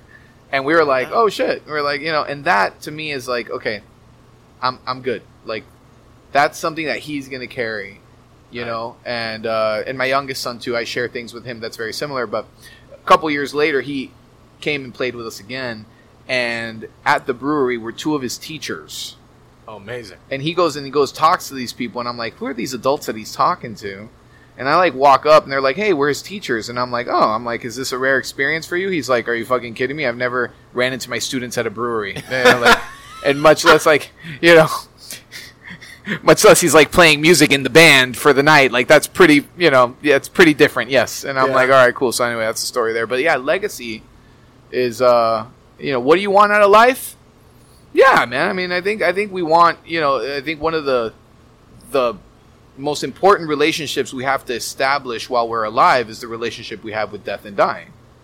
Oh, man, that's big. Yeah, it's huge. It's huge It's- because as long as you fear that, you live your life a certain way. Sure. When when you establish a solid relationship with death and dying, all of a sudden you're functioning in a much different way, right? And you know, so It's crazy. Like, when I turned 32, Mhm. I felt like death was around the corner. is it one of the t- is it one of the times where your life was falling apart? Um, maybe. Because when my life was falling apart, I was like, okay, so is this like when I go? Because Right. this would be a good time. Like, you know, like I'm not gonna take my own life. I was never there, but I was like, hey, is this like, is this it? Because I don't have the energy to do anything right now. Like, I don't know how the fuck I'm gonna get out of this hole that I'm in. I really don't know. So death would be really appropriate right now, Right. you know. And there's nothing like hitting rock bottom. Oh, There's nothing like hitting rock bottom to all of a sudden shine a light on everything that's possible in the in, in life in the world. You know? Do you feel like you've hit rock bottom? Yeah, man. Yeah, yeah, yeah. More than once or just once? No, once, but it was pretty hard. Yeah. Yeah, it was it was pretty solid. Like like people like concerned, worried, and Yeah. you know, it wasn't a pretty. It wasn't a. It was it wasn't a pretty display. Yeah, I mean, I I would feel like rock bottom It's not a good place to be. Perspectively speaking, it was, I think, needed. Yes, It was needed in a way, it's a gift. Well, if I you mean- can, if you can work yourself out of it, Correct. I mean, that's the key, right? That That is is the key. Can you work yourself out of it? Yeah. And I think, How do you see the good of the, out of what you might consider the ultimate failure? right. I mean, I probably hit rock bottom twice, Okay. and it's tough. It's rocky. It's, like it's bottomly. Yeah, it's it's like you know, like uh, but I and I say perspective is huge because if you can sit even at the rock bottom and walk outside of yourself and say, okay, how do you climb out of this thing? If you can give yourself that kind of perspective, that's a lot of strength. That's a lot of what? I'm sorry. Strength. Strength. Oh yeah, absolutely. You know, but not everyone is built with that kind of strength, and that's why we have the issues that we have. Sure. Yeah, and, and, and people, you know, are afraid to be vulnerable. They don't reach out. They don't talk. You know what I mean? Because it's, you know, that's that, that, and that's a whole other topic of, you know, because man, rock bottom is the the most beautiful words I ever heard was, man, you have nothing to lose, and that is like one of the most liberating, like free thoughts that it's like, damn, I have nothing to lose and your engine is just like it's just different. Yeah. you just function differently from that point. I feel like um, it's interesting because obviously I've like I've seen people I'd say on and off for the last like ten years, right? however much I can afford is pretty much what I tell people. Right. Like, you know, when it comes to like seeing a therapist and seeing like people, because I think the perspective of like being vulnerable. For for every person is very different. Oh yeah. because vulnerability at like a this sounds terrible but like at a sub level of whether you're you're within a company. Like let's say you're like the ceo of a company mm-hmm. right? Being vulnerable at at that point is very difficult. And i will say it from experience. It's very difficult. Like you have this is the biggest thing it's a very lonely place Oh yeah, I can imagine. every time people get promoted within my company, I tell them only because I lived it. The biggest difference between now, like let's say you're like one of the homies, you're just a manager, you're one of the homies. Now, you're the manager of the managers, right? You are now in a very lonely and vulnerable place. And they're always just like, no, no, it's whatever. Like you know, no, man. Trust me when I tell you. It's a very lonely place. And they don't get it. Six months later, they come to me and they tell me, fuck, man, you were right. Yeah. Because I lived it. Sure. And I've lived it now for a large period of time. You're no longer one of the homies. You're no longer one of the people. You are now like a figure of a thing. Yep. So, for instance, I always go back to Bourdain because he was the figure of all figures when it came to all cooks around the world. I could not imagine the stress that that carries, I can't. the pressure that Yeah. that carries, the vulnerability that that carries. You are now the mouthpiece for all of us. You're welcome. Forget it. I could not imagine that place. I can imagine, man. I could not imagine that place. I could not imagine the pressure of that place. And it's like the safe space, the square in which you live to be vulnerable. Just like this the the square you live within like your um I forgot what you referenced earlier, just um internal Internal locus of control. right. Like those boxes there's not many of them, No. right? Right. So I would say like I, I somewhat understand that person's pressure and how it's unbearable. Right. Because like people who are cerebral and people who do care. Cuz there's plenty of people that live in a box of like ego and like they're the shit and everyone loves it and everyone likes all their posts and everyone li- and everyone and everyone likes all their things and Right, everyone right, buys right. all their albums and everyone li- like that's one thing. For me that's very like smoke and mirrors Absolutely. for a certain few that live within that box of we are the mouthpiece for a whole faction of humans. Shit. I can imagine what that pressure feels like. And how to be vulnerable will be very difficult in that space. Yeah, I mean, vulnerability is. I mean, i- i- in in a society where vulnerability is linked to weakness, I mean, yeah, that's like a that's tough because in those positions where you're supposed to be a representation of strength, Right. you know, you're you're not gonna you're not gonna be very likely to be vulnerable. Yeah, I it's mean- the wrong connection. Right. Weakness and vulnerability have actually no connection, but we as a society have connected the two, and and and yeah. So you need to be strong. You need to be a representation. You need to, and there's all the tyranny of the shoulds, as we call it, right? The tyranny of the shoulds is like one of the biggest downfalls that we have in our society. I should do this. I should. I should. Should. Should. Should. Should. And uh, man, it's a lot of pressure. Like you said, pressure, and I, that's that's what I picture. Like I need to be this, you know, like uh, it's funny. I, I barely quote him, but uh, Tony Robbins says, you know, his big his big question is, who did you need to be for fill in the blank, Right. right? And uh, and it's a great question. It's a great question. He's not a psychologist, you know, motivational speaker, but but it is a it is a psychology based question. Like, who did you need to be for? And when those fours become hundreds of thousands of people, Right. Holy shit! Yeah. I mean, I only imagine like I have 147 employees. I have to be something for them. I couldn't imagine hundreds of thousands of people. Right. You know, like someone like Bourdain was. It's interesting like we talk about and me personally, I don't I don't adopt this ideology for myself, which I should, but vulnerability is strength. Yes. And I tell them every single day ask for help. If you can't do it, the team will help you. People will pick you up. People will not let you fail. Right. I'm sorry to interrupt all of this. I just want to give you a warning. This is my job as a producer. In roughly five to ten minutes, this party is going to be crashed by John Falco. Oh, This party is. I'm out of here. John Falco. Can we do party recommendations party. now? All right. Are we Oh, ending the podcast? That's Th- it. thank, thanks for having me. But just uh, like this is such an important fact. yes. And I and I only say that because I may not adopt it now. I did adopt it for a long time. Vulnerability is strength. And courage. I think in today's world more than ever. Yeah. Because like you said, it's so attached to weakness. Weakness is arrogance.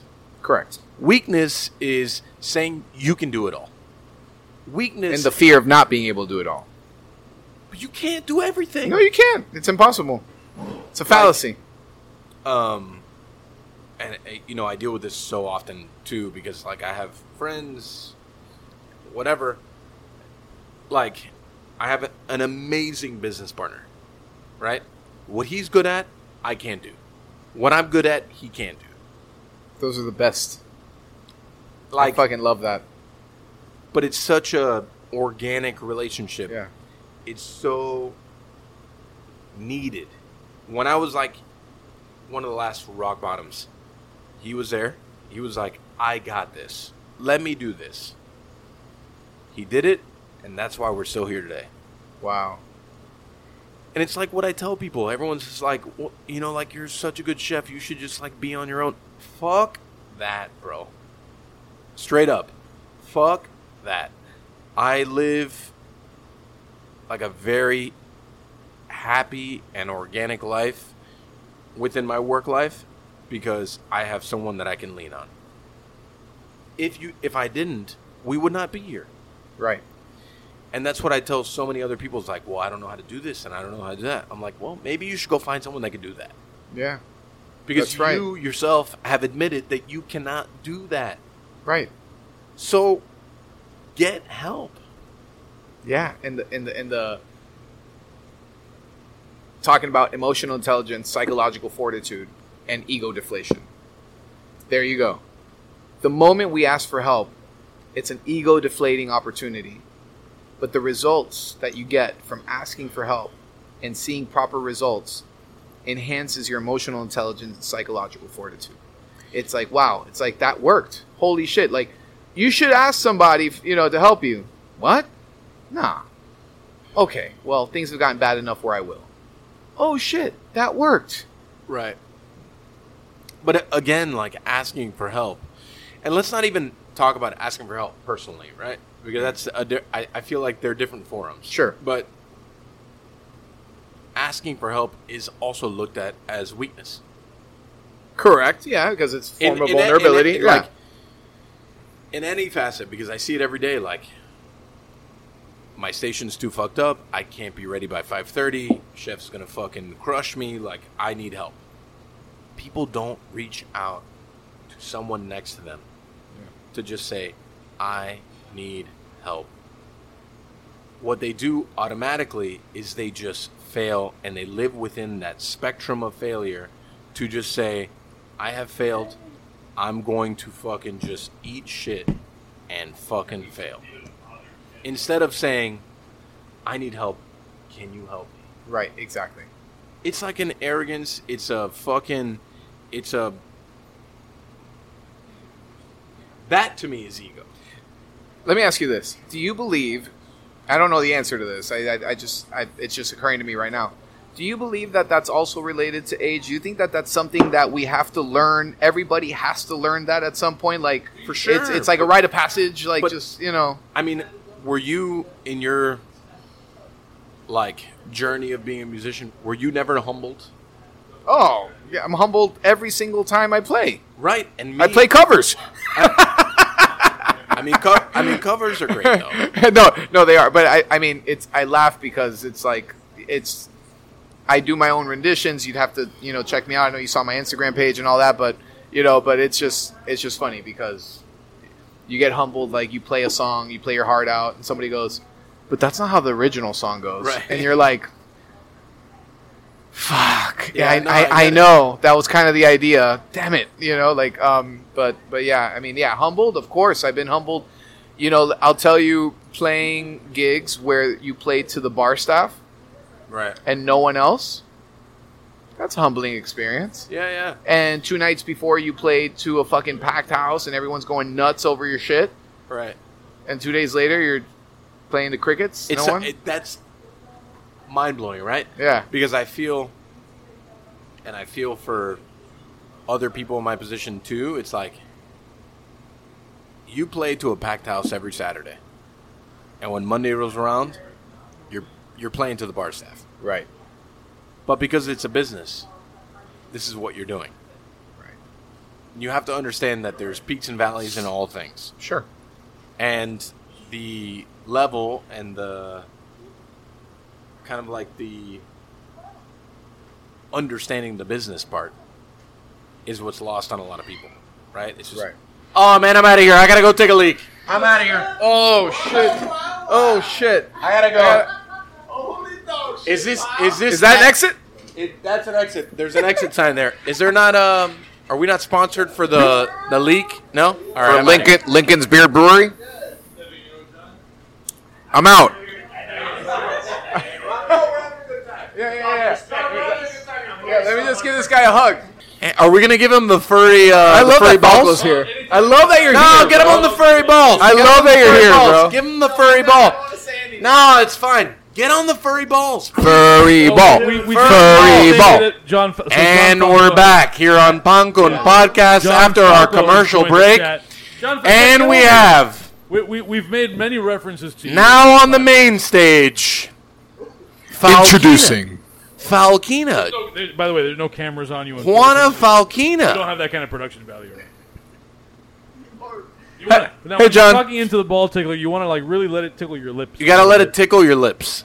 Just really get in there like this. There. It's actually really good. It smells like Nick after a moderate jog. Maybe n- nothing crazy. He's not running 5K. Look at this guy. I mean, Podcast, this podcast Yeah. is a moderate jog. relax. Hey, this podcast is just get in that a bush. fucking- That's actually, This that's, podcast. that's, Yeah, it's a fucking sprint. That's actually the iTunes description. It's a moderate jog. Miami Kumu culture. Wow, we were having such a good conversation until Yes. John got here. No, no, yeah, yeah, no. We were like, Well, we were like, actually- Yeah, yeah, no. That was very Miami. No, no, yeah, yeah, yeah, no. Yeah, We're yeah, talking no. about mental health. Yeah, so I'm uh, a subject now. yeah. yeah, Well, no. I mean, at We were this talking point, about you some are- music too, though. We were talking about some music Okay, too. Yes, well. Yeah, Not really. I'm Falco here just confirmed that I was the first musician to ever play at Lincoln's I'm Beard just here to Brewery. com- yes, I'm just curious, and and you will be the last someday. You better fucking believe it. Close down Are we closing Lincoln? by an overzealous mayor that bans dancing. Oh, are we banning dancing? Or bands Pearl Jam. Or ban- oh, you ban Pearl Jam. I'm done. I'm, I'm moving out. I'm moving to Seattle. yeah, yeah. fuck it. That's it. That's all I have. Anyway, I'm just here to watch Nick and Petey. All right. Thank you very much. Where were we? We were talking about vulnerability as strength, Yeah, and then Falco came in. and then So- Falco came in, and now we got a subject. Yeah, and now and now we're very vulnerable. I feel incredibly vulnerable, and I feel like we're going to do parting recommendations soon. Yeah. But I think, in all seriousness, um, the subject matter of like being vulnerable, I think it also has layers to it, and I think it has a lot of like, as life moves on, like for you as a father. Yeah. Like, do you feel like you can be vulnerable in front of your kids? Oh yeah, man, absolutely. Yeah, yeah, it's important. Tell I- me I- more about that. So, oh man, it's just okay. I mean, how much time do we have? because honestly, Listen, this is you long format. We're totally fine. Okay, cool. I mean, we start talking about, you know, we get into these complex, misunderstood topics of toxic masculinity and toxic femininity and stuff like that. We're not, you know, we don't have to get deep into it. But here's the thing: the narrative that historically boys and men have been kind of not forced, but kind of, you know, uh, persuaded to embrace. You know, there's got there's got to be some kind of like adjustment, and I, I work hard with my boys to you know kind of adjust that, and you know so vulnerability is is important. It's it's it, I, I go through the whole thing. You know, it's it's courage. It's you know now how do you communicate it? How do you communicate vulnerability is a totally different topic. Okay, Right. and that that's what gets misunderstood because you feel scared, you feel worried, and you're like, oh, eh, I don't know what to do. Oh my, oh my god, what, what do I, you know, that's one thing. Another thing is saying, hey, you know, I'm feeling a little uneasy about this. What can I do? Who can I reach out to? You know, how can I be resourceful? Right? That's a different tone. Right? Where I don't have to be alone. I don't have to try to solve things by myself. Sure. you know and i i definitely part of my mission is to definitely help males 35 and up shift this paradigm. Because you know what we don't want?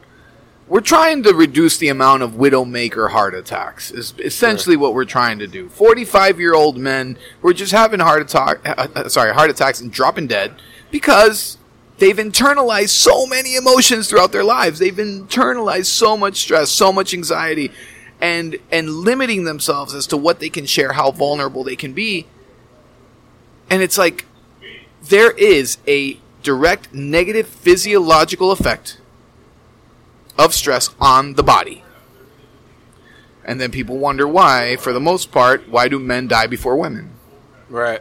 right? So going back to my kids, say, hey, listen, you can be vulnerable. Let's talk about how we communicate that vulnerability. It's okay. Number one, you don't need permission. However, you want to think about how you communicate it, how, what words, how assertive you are, and and and that's what I try. That's the behavior I try to model. Okay, so my oldest son, I talk about him a lot. I don't want anybody to think that I don't think about my youngest son because my youngest son is like, you know, he's he's he's a mini me, and we have a, a very special relationship. But the fact is, my older son is a teenager, and that's when most of these issues start coming up. So you know, I talk about him more. Um, but I man, just sorry to cut you off, but I think it's an incredible space to be in. The fact that what you do for a living is giving you the ability to coach these kids in a different way sure, is super powerful. I'd like to think so. I mean, I, I mean, I- like just I came from like a very uh, I wouldn't say like machismo father, but just like, and it's something that I struggle with too, like nonverbal, nonverbal. nonverbal, non-communicative, very internal, very like living with all the stress and distress of life, like not being able to communicate that thing to the world, like it's very common It is. very common, especially in uh, Hispanic males from I'd say thirty and up. Yeah. Yep. Nailed it. Yes. Yeah, like thirty and up. Just oh like my gosh. all the way. Not even being able to. Hey, Peanut Gallery, we're doing a podcast. Are you really? Yes, Sorry. Yeah. we sound Yeah, good? yeah. for fuck's sake. There's headphones? Yeah, does it sound okay in your ears right now? For There's he- fuck's Wait, there's sake. headphones? Jesus Christ. God, the, produ- I got- I the got- producer is really putting a Yeah. fucking uh, putting a fucking mine here Yeah. for us. But all I'm saying is like, it's almost like programmed in a lot of us to just be nonverbal about distress, vulnerability, things in general. Can I do a reenactment of how my sessions go with a 35 and up male? Sure, I would love that. I'm 36, so I would love uh, this. This, this is how it goes. Okay.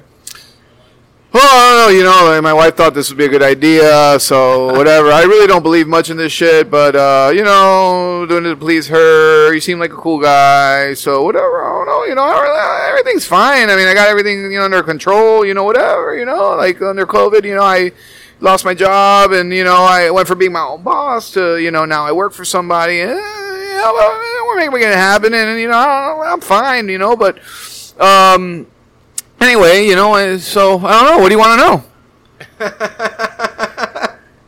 Okay. Okay. So anyway, get through the minutia, whatever. Let's fast forward five minutes, and all of a sudden it's like, yeah, because you know, I just, I mean, like what? Uh, what's the point of life? I mean, what, what, Right. what, what am I? Why? That's how it goes. It's insane. And what I was telling you earlier about how, like, yeah, everyone's experience is different, but their triggers are very similar. That's an example of that, where Give me an a example lot. of a trigger, so I understand. When you say A everyone's trigger- triggers are similar, give me like two kind of like stances of in which they are similar. One of my most influential professors said it best. He said, The only thing that's more important to a man than sex is his ability to make a living and provide for his family. Sure. Okay, so that was like an impactful thing that he said. I was one of three guys in a cohort of 30 people, and that resonated with me. And I would say that a trigger is a life change that affects that ability, which Right. through COVID happened a lot. Man. You know, so that is like taking away part of a man, uh, man's manhood, right? Sure. You know, so that's a trigger. Like the thought of I used to make one hundred and twenty thousand dollars a year, and now I took a job at fifty thousand, and now I work for somebody, and now I have a boss, which Right. before I didn't. You know, that's a trigger. Another trigger could be when you grow up in a household where you felt you needed to please everybody, and now you're a people pleaser. Hmm. And then the moment that you're working so hard to please everybody, the moment that somebody calls you out on your bullshit and goes, you know what, you're too fucking nice. I don't fucking like you. And you feel rejection For That's being a- too nice. for being too nice because they can tell that your nice is fake. Because it- you're a people pleaser. Isn't it funny how they how they say like um, nice guys finish last? Yes, it, it's it's they finish last because a lot of times their niceness is fake, and Right. people can detect that. You Sure. you you're just trained to please people, It's not so genuine. it's not genuine, right. right? So you know, yeah, nice guys finish last. You know, your your nice is fake, and then all of a sudden that rejection is a trigger. Yeah. The moment somebody's like, you know, yeah, like yeah, you're nice. Everybody thinks you're nice, but I think you're full of shit. Oh fuck, you know, like okay, so that that's a trigger. Uh, and then there's other like more like evident triggers, like if you were, you know, sexually molested and you meet Sure. somebody that reminds you of the perpetrator and you identify with the perpetrator, then all of a sudden it's like you know you're triggered. That's more of Um, a, an identified trigger that it's like identifying to them. Yeah. Right. Or, or another example that's really prominent now is when you people who come out of a relationship where they're gaslighted. What's that mean? Give uh, context So to uh, gaslighting. there are a lot of different definitions. So I want to throw out my disclaimer because there's people that are going to be listening that are in my line of work that are going to cringe. Okay. All right, I love cringing Yeah, I love cringing people. Definitely. Like I can hear the voices like, "That's not it, bro. Get your fucking facts straight." You He's know, probably like- at Lincoln's yeah. beer drinking. Probably. Yeah. Yeah. Or somewhere drinking. Yeah. Um, from what I understand, as we like to say, that's like our indirect disclaimer. Sure. From what I understand, um, gaslighting is when you are made felt that you did something wrong or that you're something about you that is wrong. And when in reality, you're not doing anything wrong. So you're in a relationship and the person constantly tells you, for example, yeah, you're pissed because you're a fucking perfectionist. And Right. that's and that's how you always are, and that's just who you are. And instead of the person saying, "Oh, really? You want to tell me more about how I am?" Fuckface, right? right? The person goes, "Oh shit, really?" and they start believing it. And the gaslighting really ignites Oh, I when get it the now. moment the person says, "Oh fuck, is that for real?" Yeah. Now I'm going to change the way I am around this person because apparently I am fill in the blank. Yeah, and I am this way and I am that way. So now I'm going to be careful with, and I'm going to change essentially everything about me to adapt to this person because this person has called me out on things that I definitely am when in reality they're not. So, I can tell you that just like in the spectrum of what society is turning into, Yes. your description of gaslighting is like every day. Sure. Every day, like, um, it just seems like people are lighting gas at every nook and cranny of the corner to not only try to make someone feel less of themselves, but to make themselves feel more of themselves. Definitely one of the best quotes I've read in the last 10 days and encapsulates a lot of what therapy is about in one realm of therapy is the following Most people cope with their issues by projecting it onto others. Others. And once you learn that, you will stop taking things personally. Oh. Yeesh. I just got chills. Right. So Yeah. that that so you know that gaslighting is like, oh my god! Like you want to feel so good about yourself, Right. That you go as far as to make me feel like there's something detrimentally wrong with me, and it's my fault that our relationship or our friendship is where it's at because of something that you've decided to point out as a flaw of mine.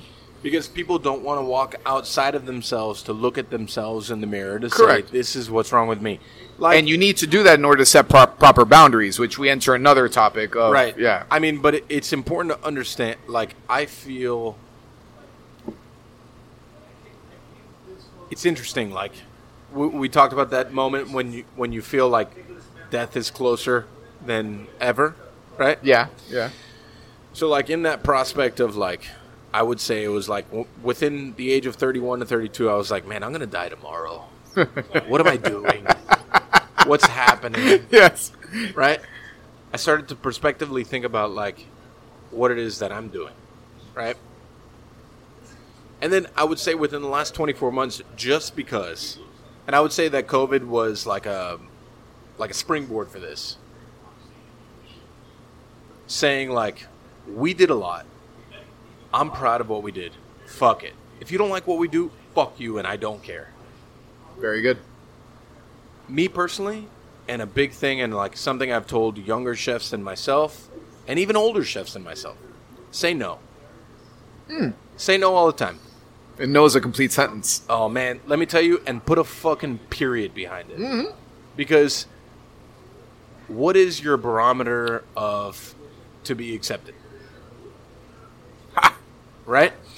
And uh, I've had this conversation with Nick totally off microphones, but like certain situations within the last like I'd say six to eight months of like what would possibly propel me to like another level, me personally, professionally, whatever and things that they asked me to do, and I was like, no, I'm good. And they were like, well, what do you mean? I'm like, no. Well, you know, we would really like you. I don't care. Yeah, you would really like that, wouldn't you? You, I love that. We would really like. Yeah, I know you would. you would like that, but I Yeah. can tell you that the seat that I sit in professionally, I like where I'm at. Good for you, man. That's great. Say no, Say no. and then at the same time understand why you're saying no. Don't just say no to say no. Because that's just arrogance. Right. Say no. Okay. What is your mission? What is your thing? What is it that you really fucking stand for? And then say no behind it. And I did that. And still at the same time, I still got what I wanted at the end. Law of attraction. Law of attraction. Somebody asks you to do something, you say no, they want you more. Like, it. I have been very against so many things in my career because I felt like it would cheapen the purpose of what I think my career really stands for. And that's my own personal thing. Yeah. Not as a company, not as like a what we do here, there, or whatever. Yeah. Just me personally. I feel like it would cheapen what I want. But I said no. At the same time, it would push me to a different level that would probably benefit me financially, probably benefit us financially, benefit It'll take you further away from the kitchen. I bet. which I which I don't want, you don't want that. And I don't want that. I said no. Good for you. And at, at the end of the day, I still got something that I'm incredibly proud of. And I still stood for the things that I want to stand for in 20 years and today. And I tell so many people, like, say no, man. Say no to things that are not what you really believe in. Because you won't be able to sleep at night. Things that don't fulfill you. Yeah, man. it, it's it's an it's an incredible like space and it's like it's again but saying no is very vulnerable of a space It's vul- yes, it's vulnerable of the space because out of fear, mm-hmm. survival, ego, everything we've talked about, all of that connects to this thought of if I keep saying no, I will stop getting the invitations. I will stop getting recognition. I will stop getting the calls. Right? And but it, but equally do you believe in yourself correct. I mean that that is what it comes down to. I mean, we all have 168 hours in a week. We all have an X amount of time. We all have 12 months in a year. You know, we we can only spread ourselves out so thin right and you know, when you say no and you say, "Well, I value my time." And this is just not what I choose to invest my time in. Yeah, people are going to get pissed, but at the end of the day, they have no choice but to the beautiful thing about boundaries is that people have no choice but to respect you. Even if they're mad at you and pissed off at you and talk shit about you, somewhere deep down inside, they respect you. Because everybody understands the value and the effort involved in just saying, no, I don't want to do that. right I, I'll I'll never forget it, and I won't like reference the thing because I'm very proud of the thing that we did. Yeah. But I'm sitting in my office on a Zoom call with my director of operations, myself, and like a team of people on a Zoom call. They're like, you know, we were really thinking that you can do X, Y, and Z. And like, I look at her and I look at myself, and I'm just like, and I had like this quick, like 20 second, like conversation with myself. Is this what you've done it for? And I It's a great like, question. No, It's a great question. no. And I was like, and listen, I like people who know me think that I'm incredibly like brash all the time. But I told them exactly what I thought. I said, listen, that's cool. That's just not who I am. And if that's what you want, you're probably going to have to go elsewhere to get it. What I've done in my career and what I've done and what we do here represents X, Y, and Z. If that's what you're into, that's what we do. Hmm. And if you don't want to do that, then that's cool, and I totally understand it. But this is who we are. I I fucking love that. Because let me I'm I'm I'm heavy into CrossFit. Oh yeah, CrossFit- I'm, I'm a big boxer. Fucking that's amazing. I Yeah. love I love boxing. Uh, but one of my closest friends it happens to be the owner of the CrossFit box I go to, which is CrossFit Soul. His name is Danny Lopez Calleja. Soul, where's Soul? Uh, it's on uh, Westchester, Bird Road and 84th Avenue. All right, cool. And Danny Lopez Calleja is the owner, and he always tells people this gym's not for everybody. I know you want us to be a certain way. We're not that. He has these four things. I, I can't mention them right now. I, it's not coming to my mind, but he has these four like posters at the entrance, and like these, these are our rules. This is be kind, be the best part of everyone's day, and I forget what the other ones are. This gym is not for everyone, and I think that there's something beautiful about being unapologetic Right. about what you represent, who you are, how you do it, and you just have to fucking do it. Let me Right. tell you, I get criticized a lot in my line of work. I get criti- Same. I get criticized a lot. Same. You know, I love I. I yeah, you have Cheers to that. Cheers to that. Yes, I get. I'm that guy. People talk shit. You know, because I think when people have a lot of time on their hands, that's what they do, right? Sure. That's just my. That is how it's very. It's that's an arrogant statement, but it happens to be true because when you're busy, you have limited time to worry about certain things. Correct. All right. So I I don't have time to worry about how other people are doing or running their practice. Correct. You know. Sometimes I wish I did. You know. Right. You know. Sometimes I'm like, damn, I would love to have like a break between like 2 p.m. and 5 p.m. and not do shit and just like focus on what everybody else is doing. But you know, I, I do get I do get criticized a lot, and and at the end of the day, people just are like, hey, like Carlos, I got to be honest with you. I went checked out some other therapists. I want to come back to you. Okay, cool. I take no offense to that. You have to shop around, you know. But I do things in a way where I'll share things about myself, and I do the whole process. I'll say, "Okay, listen, is it okay if I disclose something about myself? Talk about me for like thirty seconds." And the person usually says yes because they're dying to know. Because there's nothing more uncomfortable than talking to a therapist that you know nothing about. Well, it's and also now, it's also like talking to someone that you think is on a pedestal. correct. And I love knocking out that pedestal. Amen to that. I love knocking off that. I, I am not on a pedestal. And here's the thing I'm in touch with where we're at.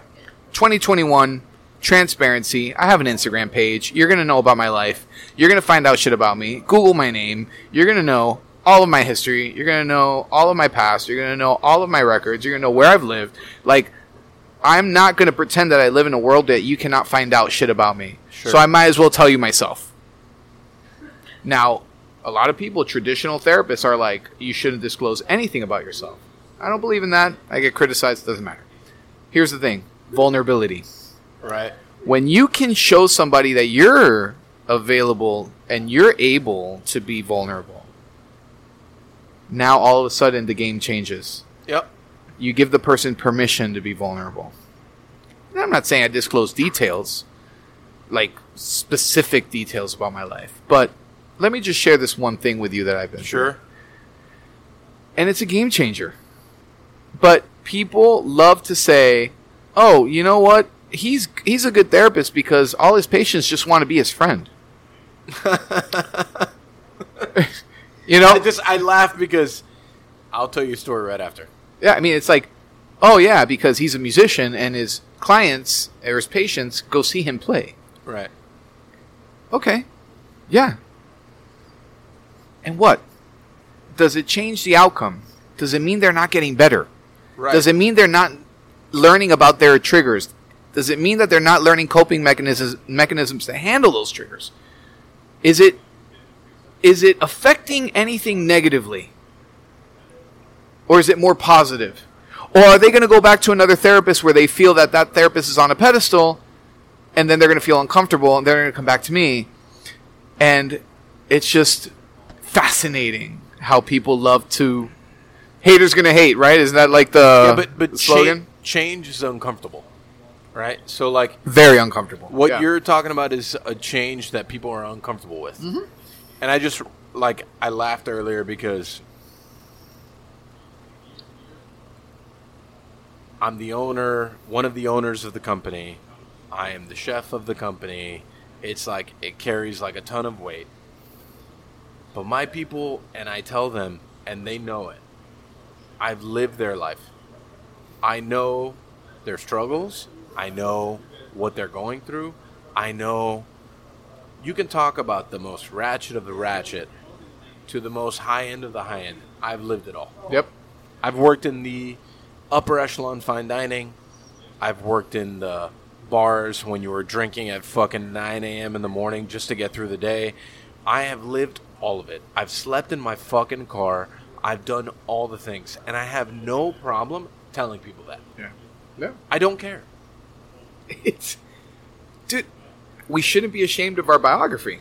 But in essence, like because one thing that fascinates me so much about a kitchen, in essence, I mean F&B in total, but like a kitchen. In, What's essence- F&B? Just kidding.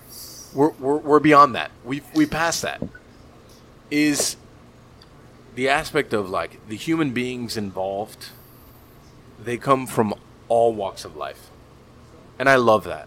Yep. And I love that, and I love one to provide a different opportunity for people, two to be able to impact their life, right, and three to relate to them because I've done all of it, right? Just like, and I, I won't give specific details, and just like in recent life, someone came to me and they didn't want to come to me after being in a very tough place, and I was like, my dude, I got you. The reason why I built this thing was for people like us. You're going through a tough time, and listen, you can burn me. But just like they said in a Bronx Tale, if I lost you for five bucks, then brother, you weren't worth it. Ooh, that's a great reference, great movie. Oh my god. I fucking That's- love you now. That's the best. I fucking love you now. With That's- that reference, holy shit. That's Yeah. the best gangster movie of all time, Correct. without a doubt. You can Fact. talk about Casino and Yeah, and Goodfellas, Goodfellas, yeah, yeah, and yeah, all yeah, those yeah. things No, to no, the end it's- of time. It, it is the best.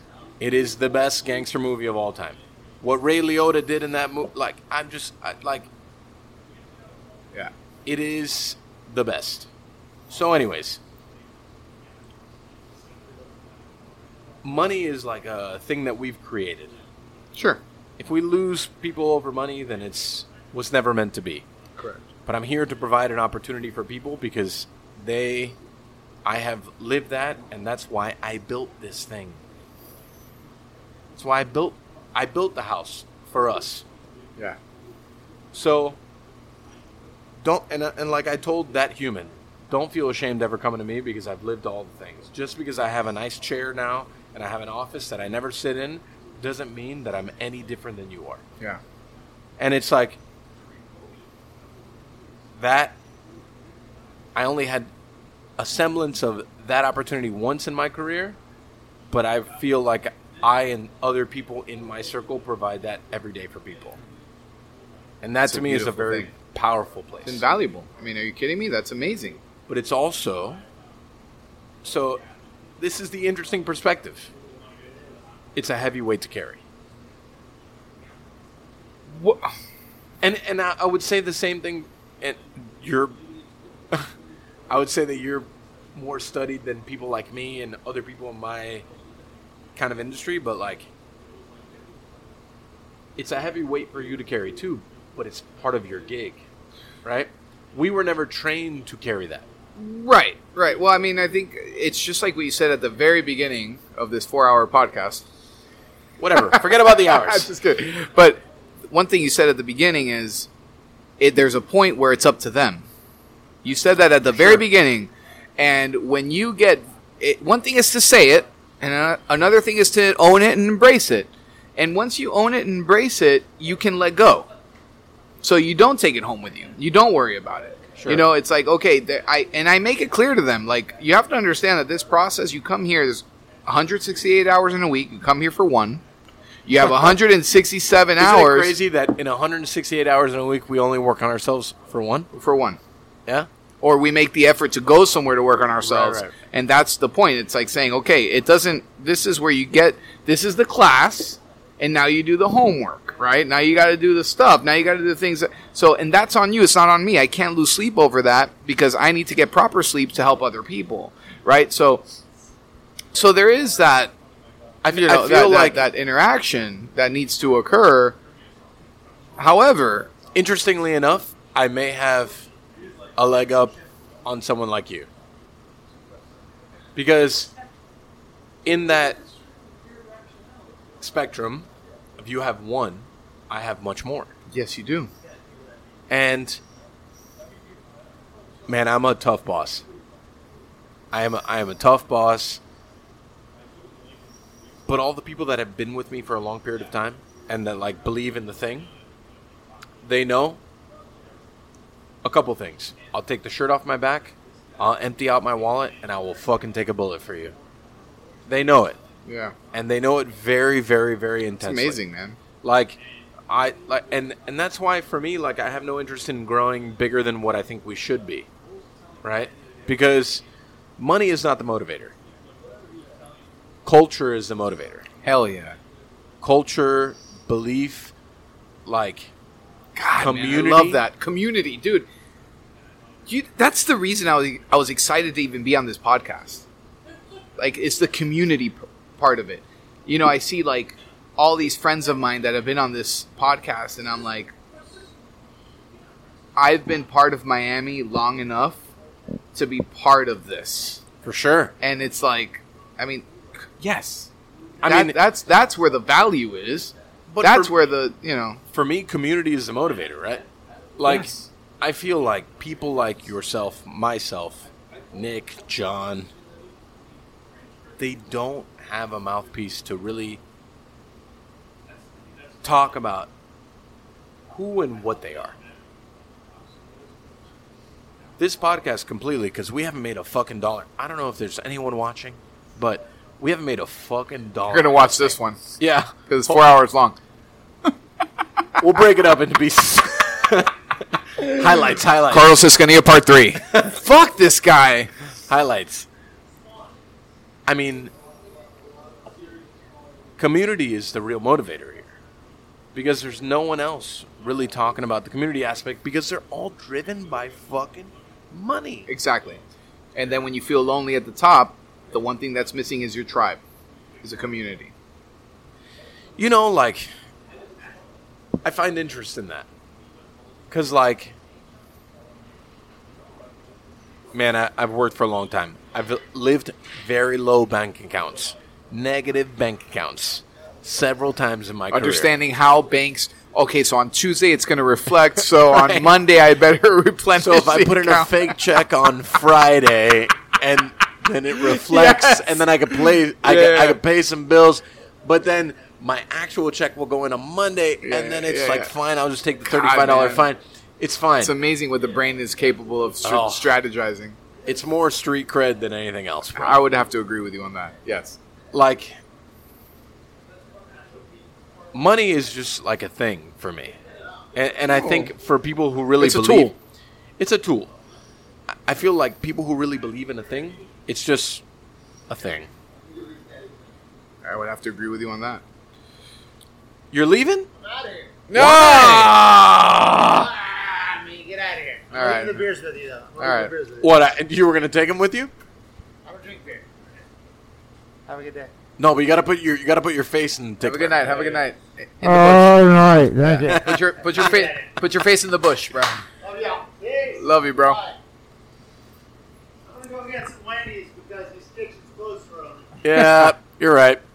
Is Maxwell Brothers open? No. All right, fuck off. That that gets you close too early too. Then, huh? All right, got it. It's whatever. Oh shit, he's coming back. Oh, you're coming back for fist bump. Oh shit, he's coming Fist back. bump. I have to say bye to Petey. Yeah, no, I got it. He's the real star of the show. Yeah, it's all that matters. Thanks for dropping your beer off. I'm gonna go scream at your staff. All right, cool. Go scream at him. Um, I'll tell you, when I started, when I first started therapy, do, providing therapy, man, it was lonely. I- never realized how lonely it would be. yeah. You know, people are like, "Well, you talk to people all day." Yeah. You know, it's like, it's but not do you talk to yourself? Yeah, not quite the same. I would listen to a lot of podcasts, Oh yeah. and one day I realized I was really talking back to these podcasts. You know, like I was really answering questions and like, you know, and I'm like, oh fuck. I remember going to my wife. Well, she, she wasn't my wife at the time, but my girlfriend. I was like, I love you, but I need people. I Yeah. need community. And she's like, I get it, totally get it. And I, that's when I called Danny. Called Danny. I go, hey, I don't know what the fuck CrossFit is. I had lost 100 pounds at that point in my life. Good for you. Yeah, man. I was like, dude, How much did you weigh? I pushed 300 at some point. Oh man, I was three sixty. You were 360? Yeah, I was The three sixty. Three? I can't. I know people say this all the time, but I can't picture you at 360. Holy shit. I was still a big, beautiful man, but I'm sure you were. I was. As, I was as, as was I. Yeah, I was. I was very. I'm one. I'm one ninety six right now. I'm like 215. I, I had gotten to 200. That was my 100 pound mark, and then like I fluctuate between 200, 215. Yeah, but, you- I mean, I'm a short human. So like you still win. Well, the point is, is that we did something for ourselves that's Mhm. very meaningful. Absolutely. So I had already lost weight. I'm- I mean, I already lost the weight. I mean, I think I'm heavier now than when I was before I started CrossFit. But I remember, just remember calling Danny. I'm like, hey, listen, man, I got the fitness thing down. I don't care about the fitness. I need to do it with people. right. And he was like, all right, bro, start. That was my journey. My journey at CrossFit Soul has been like fucking amazing. Amazing. It, it really has Free been marketing. amazing. CrossFit Soul. It's on 84th and Bird. Right. Yes, yes. 84th and Bird. Right by the bruise room. uh, so, and uh, community. That's when I realized the value of because I used to laugh. I used to mock. Oh, you need to find your tribe, Oh yeah. and I'm like, "Get the fuck out of here! Get the fuck eh, tribe? Fuck you!" you know? right. That's when I realized, oh, yeah, there is something to this. Well, you Yeah. find tribe in different places. Oh, I- Right, no, like- you're right. Absolutely. That You was know- just my way of finding my mine. But yeah, like yeah. when I went from 360 to 270, um, 100 plus pounds down. Was it? No, it's 100, about 100 pounds. I then found boxing, right? Yeah. And that is now my tribe. Like, I, I've talked to Nick about this exhaustingly, but like, I'm gonna take an amateur fight. I'm gonna like I have completely found a safe space in a very unsafe space uh, of boxing because it's then given me a purpose other than what just this work purpose is. And it's given me like a whole. I mean, I then found a hobby, which was Danny Surfer's recommendation. Um, it just gave me a different thing to lean on as a grown up, which I didn't understand. Like, because when you're a kid, you're like, I play sports, I like cards, I go to school. But then when you grow up, it can be a rather lonely place when you're on a mission to do a thing. yeah, You know, and your mission is to help humans. My mission was to feed humans. Um, and in that thing of feeding humans, then help give culture to a bunch of other humans. What, in essence, at that time is for you? And I'll take it a step further. Having the willingness to grant yourself what is right for you. Granting yourself is different. Yeah, and and and giving yourself permission to. I need this. Sure. And uh, that's Going back to vulnerability, right? Yeah, like that's a very interesting space. Like, I think just like the conversation we had earlier about saying no. Yes. Right? Yeah, that's right. Like I've forever said yes. Uh, Tatiana, bless her. Right, she's been a blessing. She is my assistant. okay. I have now said like on Mondays, just everyone gets a no, a hard no. You want a thing? No. You want something? No. You want what chef? You want chef to show? No. It's a hard no. All right, so if I'm croquetas on Monday. No, A- croquetas happen on yeah, Monday, eh, just not by me. okay, okay, okay. I was about to take a note. Like, let me not call him on Monday. And You can call me whenever. Okay. But what I'm saying is, is like separation of church and state means a lot now for me. This is my church. correct. I am the state. Yes. I'm now separating the two. One day a week, which I would never do before. I would never do that before, but finding that boundary, finding that space, even if it's like I'm sitting in my house and I'm working, even in my house, I feel like a huge weight off my shoulders being able to do that because I can live within my own space doing it. And in that space, you find so much more about yourself that you were not afforded the opportunity beforehand. That's right. And I think all that comes with growth. Yeah, I mean, yeah, it all comes from growth, but I would say it's tremendous growth. I mean, boundaries. it's such a what's what's the word? It's it's it's a very uh it's a trendy term. It's like a, a trigger term. It's like you know, boundaries is just very.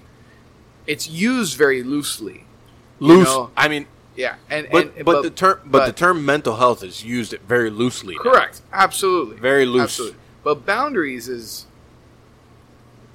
you can't set proper boundaries until you realize that you are going to piss people off. Yeah. Like Be okay with pissing people yeah, off. and though. that is and so when you know when you're dealing with like a people pleaser this is a very tough thing because the tyranny of the shoulds which we talked about earlier everybody should like you.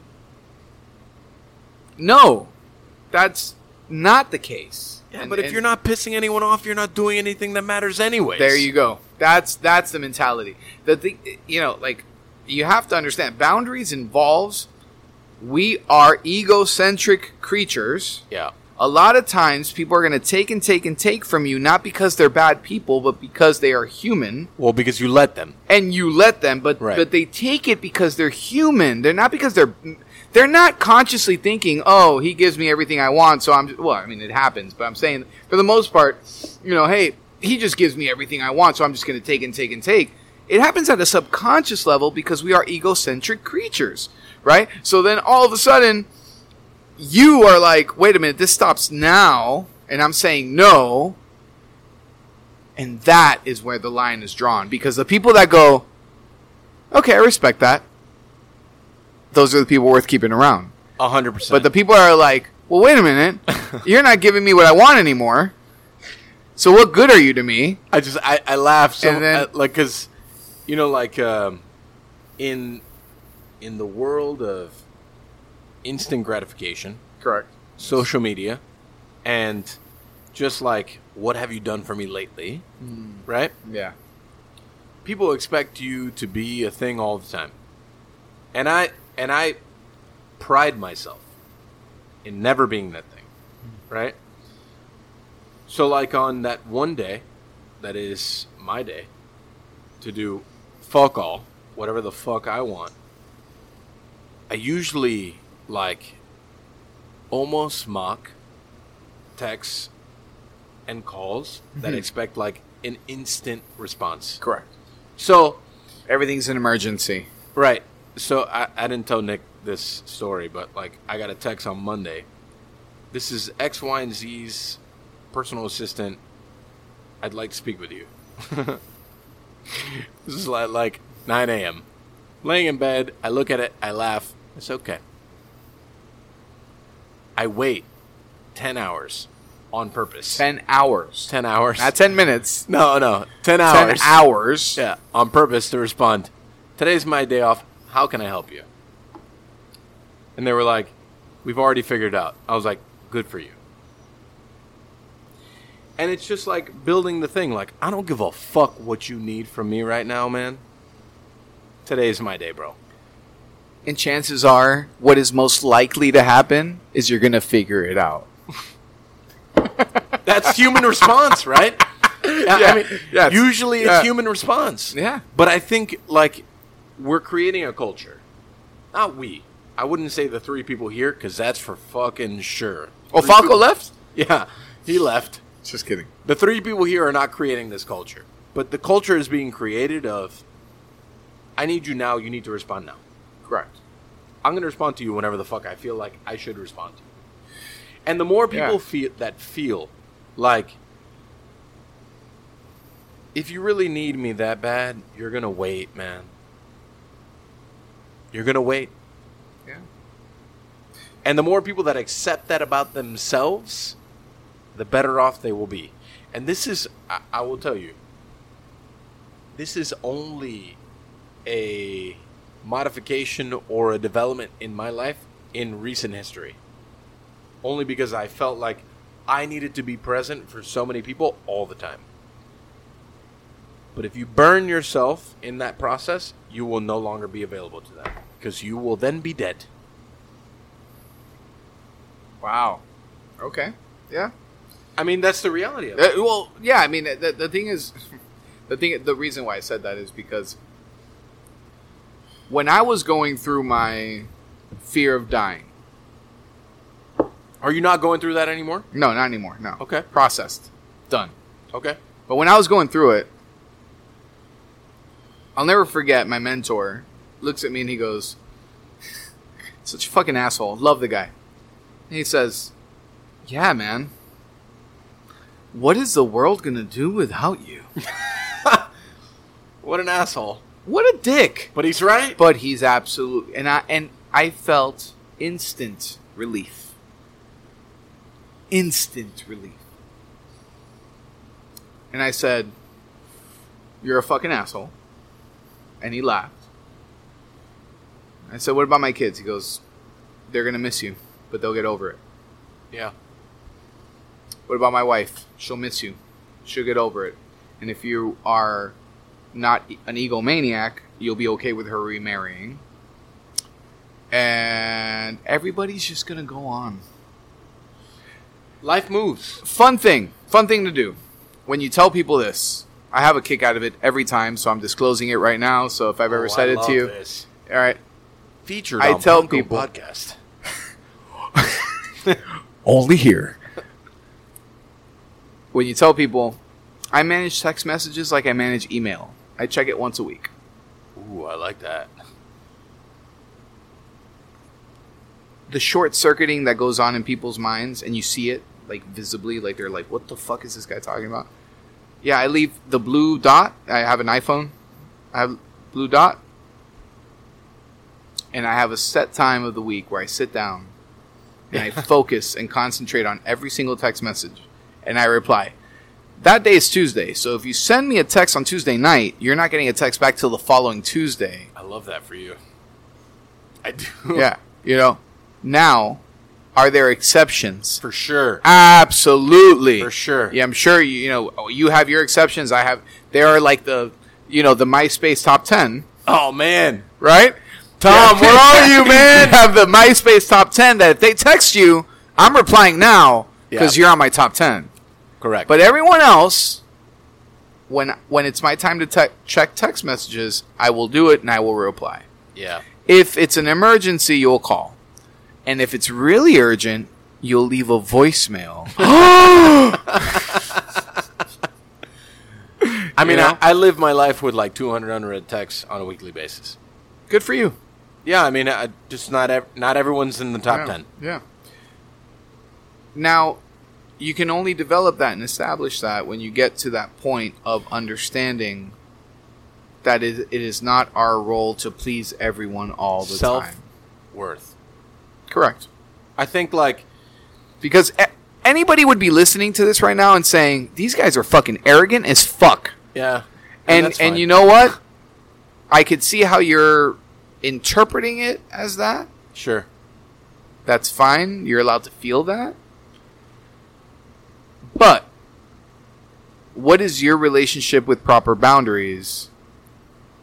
Explore that Yeah, because it is such an essential piece of life. So, yeah.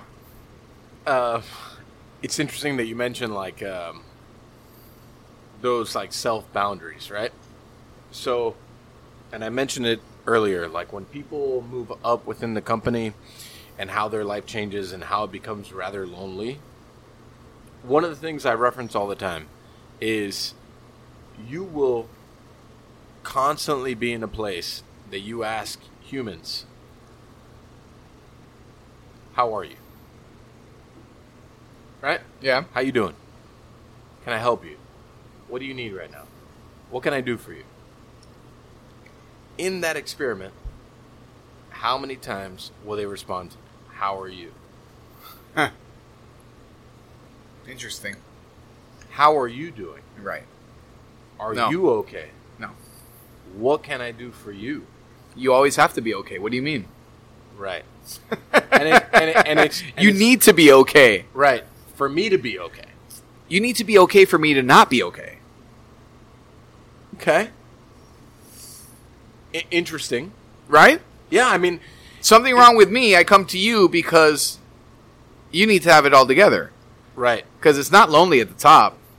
You don't need to be vulnerable. right. You have it all together because you're at the top.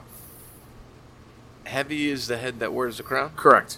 Right. And, and like that statement, and I don't find it an arrogant statement. It's a per the moment statement. Sure. Right. And I tell them, and I- and I've lived it, and I understand it, because there's there's a lot of times for me personally that I I like I sit there and I'm like, are you okay? And I often tell myself, man, you're fucked up.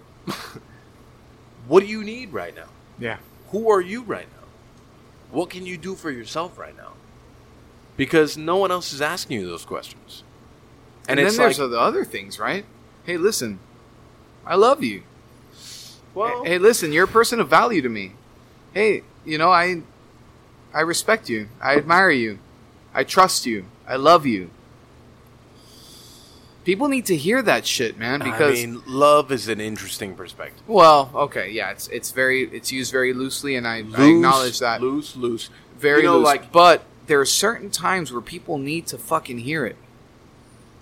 But love is also super hollow, right? Could Because be. in in in the world, and I, I mean this in the world we live in today. Everybody loves you. Do they really?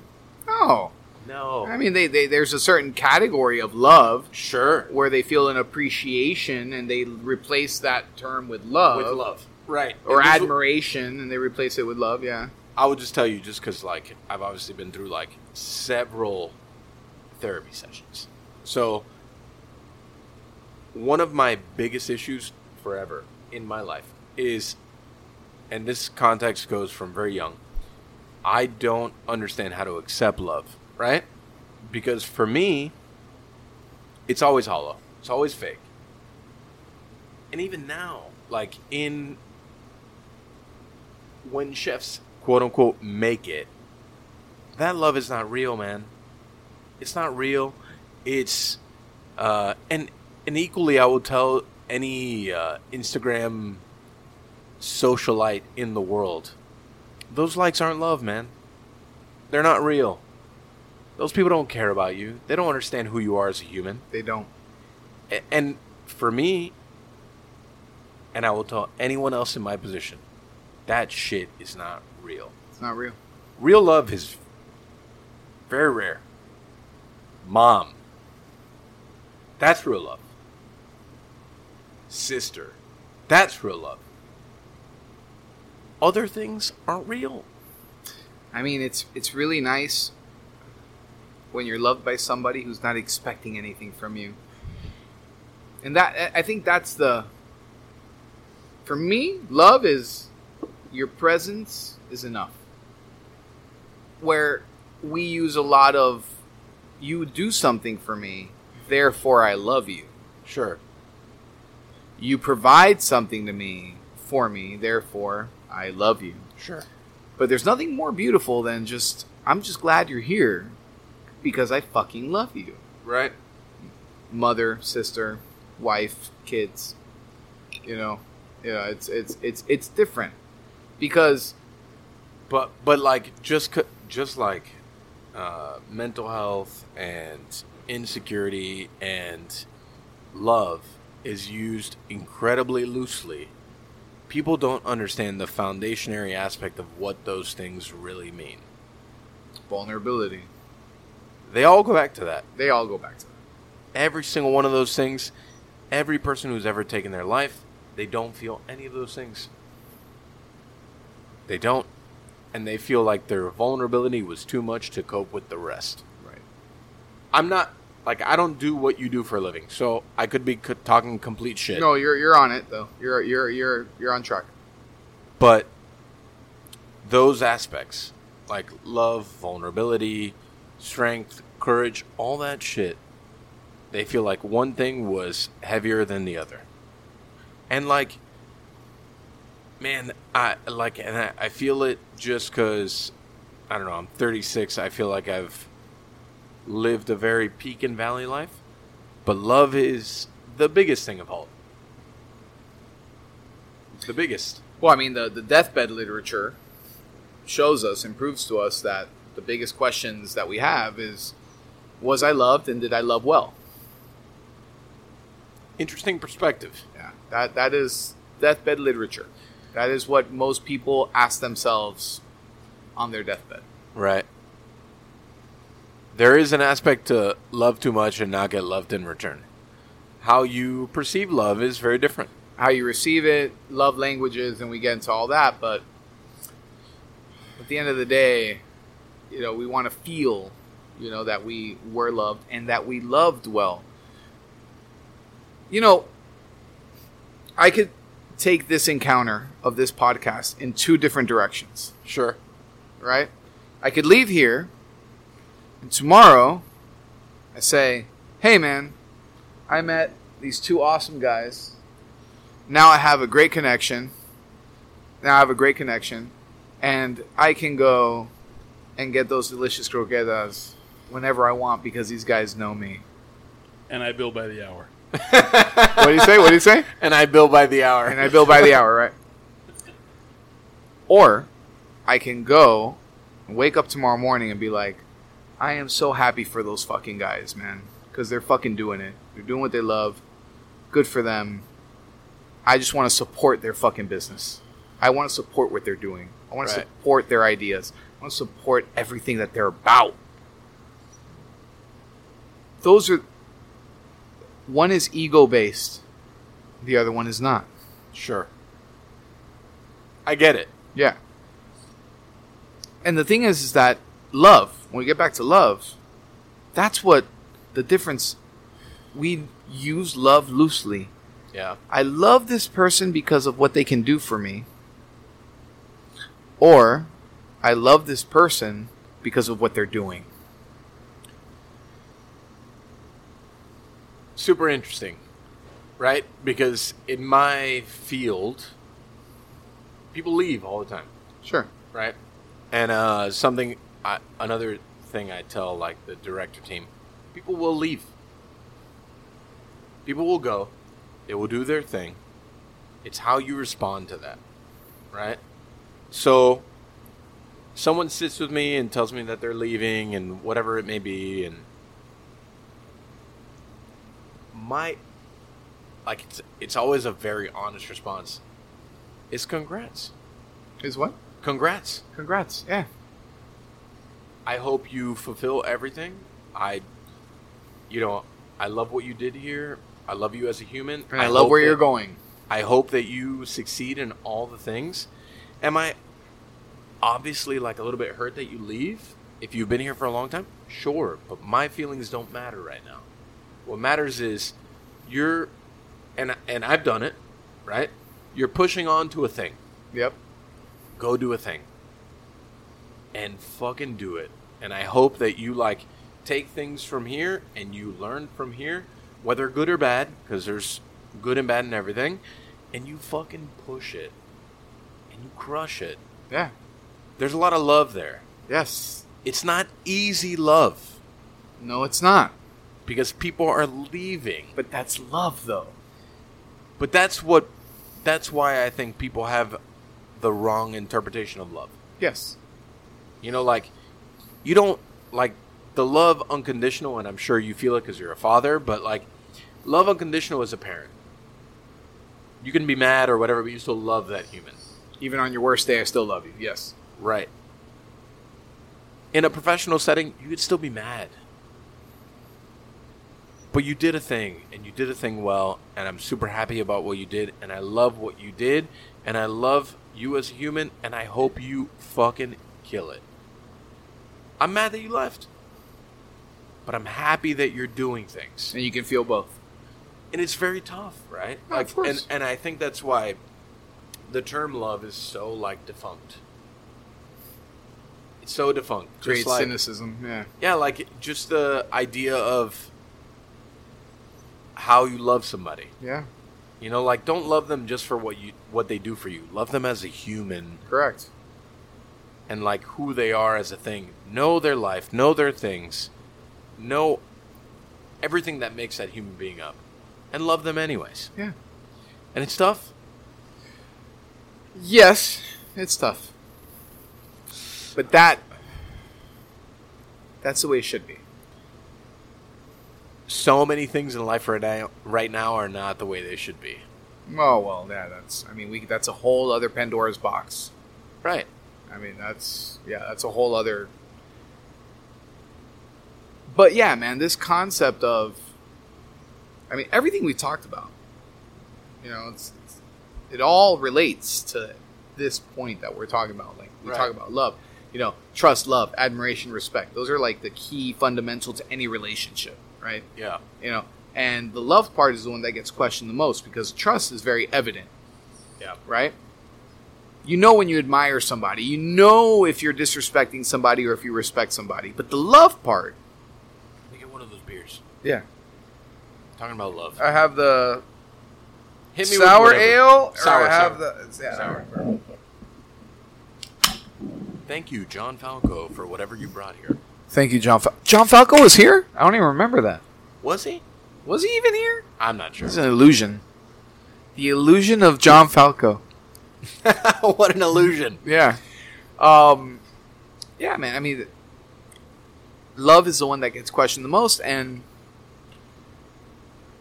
depending on a lot of things, upbringing, what you define as love, what you receive as love, yeah, it makes us a lot, you know, very skeptical, cynical.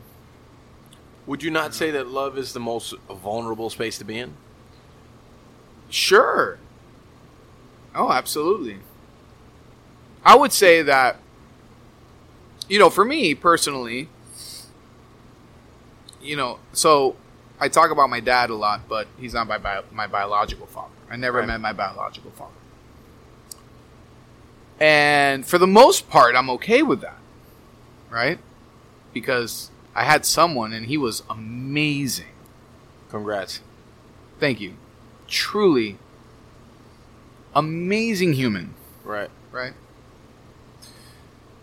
However, you hear stories about people who are adopted. They are given these amazing lives and they hit 15, 16 and they're like, "Thank you for this amazing life, but I'd like to know who my biological parents are." Right. Right? Because that biological tie is there. Right. So, what happens to someone like me in this situation? Well, love is given to a certain point, but at any point, somebody can get up and go. Yeah. So, I'm only worth loving to a certain point, but when somebody is tired of me, somebody's annoyed with me, somebody doesn't agree with me, somebody's unhappy with me, that grants them the pass to just leave Yeah. and you function like that throughout life. And then you meet someone who gives you this unconditional love, and you're not blood related, because that'd be weird. But on top of that, you know, you meet somebody, you make them your wife, and you're still like, wait a minute, why are you showing me all this love? I have all the, I'm fucked up in all these different ways. Skepticism. Yeah, and you're just still loving. Like, what the fuck? Is this a Why? joke? Right? Why? All right, stop the bullshit. When is the moment that you realize what's truly happening here and you just leave? Right? And that when when the inability to receive love and to get to the point where you're like, "Oh shit, this is what it's supposed to be." And what I have tied it to is a totally different narrative I can do away with that narrative and I can be okay with what's happening right now and receive this, life changes. Life So- changes. Self destruction. Self sabotage, self destruction. Yeah, exactly. Yeah. Self destruction is a real thing. Super real, but it's. I mean, I, I only say that because I am a viscerally self destructive human. there's many reasons why that could be happening. Sure. I mean, I just feel like there's. It's to what you said. There's a point. We're here. Why? Why? What's There's- making it work so well? Right. When's the other shoe gonna drop? Right. And it's self destruction. Well, we create. Yeah, we, we, We- end we up we end create- up reacting to that thought, right and then we, we, create self destruct. that, that moment of self-destruction that Yeah. controlled chaos that we can control but we feel like this chaos is needed It's comfortable. It's safe. It's what I'm used to. right oh man i relate to that so well So do I, man. And that and and, and, and you know, I, I I I look at my wife and I say, I don't understand. yeah And we've been together for eleven years. good for you Yeah, congrats thank you. And I'm remarried, by the way. oh Yeah. And uh and I'm like I don't fucking get it. And you know what? It takes a big person to say, "Okay, I understand why you don't get it. I'll explain it to you again." right But you got to reach a point where you have to just accept it right because I fucking love you. And that is a that's a milestone. That's like a oh fuck. Okay, well okay. but it goes back to the accepting of love and the so on and so forth Yeah, right? sure. you need to train yourself to be well i mean some people are born with that perhaps Perhaps. um, it could be ingrained in them from young but it's like for me personally i don't find it like a very normal trait i question every single thing that happens on a daily basis As do I, my friend. every single thing why did this happen Why didn't yeah. what's the cause and effect here what's what's going to happen from this what did i do to cause this who caused this did i cause this did someone else yeah. cause this What can I do to fuck it up? what can i do to unfuck it right. what can i do to unfuck this right, right, right. Right. it's and this is what i mean like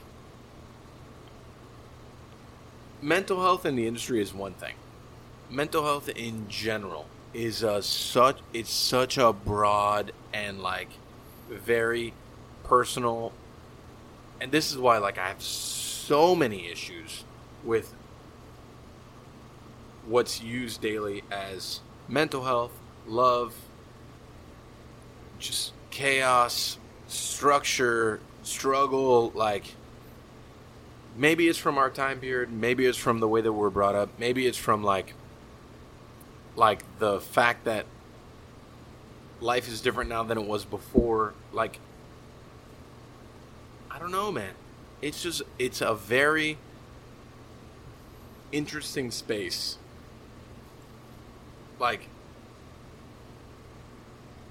I'm a dog at the end of the day, right? Like when I say that, like I work the line, I'm a dog.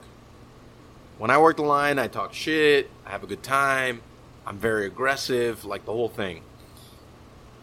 When I work next to people or around people that just aren't comfortable in that space, I have a hard time understanding, right? Because I'm so comfortable there. And I've tried to gain perspective of like, okay, so why do you struggle here? Because it's hard? life is hard. Doesn't matter what you pick up. Unless you're going to be a meter maid, which are like pretty much like, I don't know. I don't know if you could find an easier job, but like, unless you're a meter maid, like, life is tough. You're gonna you're gonna have um, things that you have to overcome. Yeah. So, whether it's here or somewhere else, there will be issues that you need to overcome. Yeah. I just think, in summary, when we get comfortable with the fact that this sounds bizarre. Even I in love the- bizarre. Even in the worst case scenarios, everybody did the best they could with what they knew around you. Oh. Woo! Amen to that. and it created something in you, whatever that created needs to be processed. And it's your responsibility to process that. That's mental health.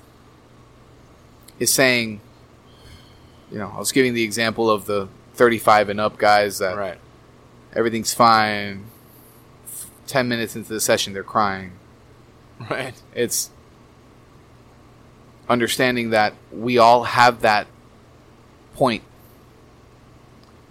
We all have that sad point, that pressure point, that trigger point, and it needs to be discussed. Mm-hmm.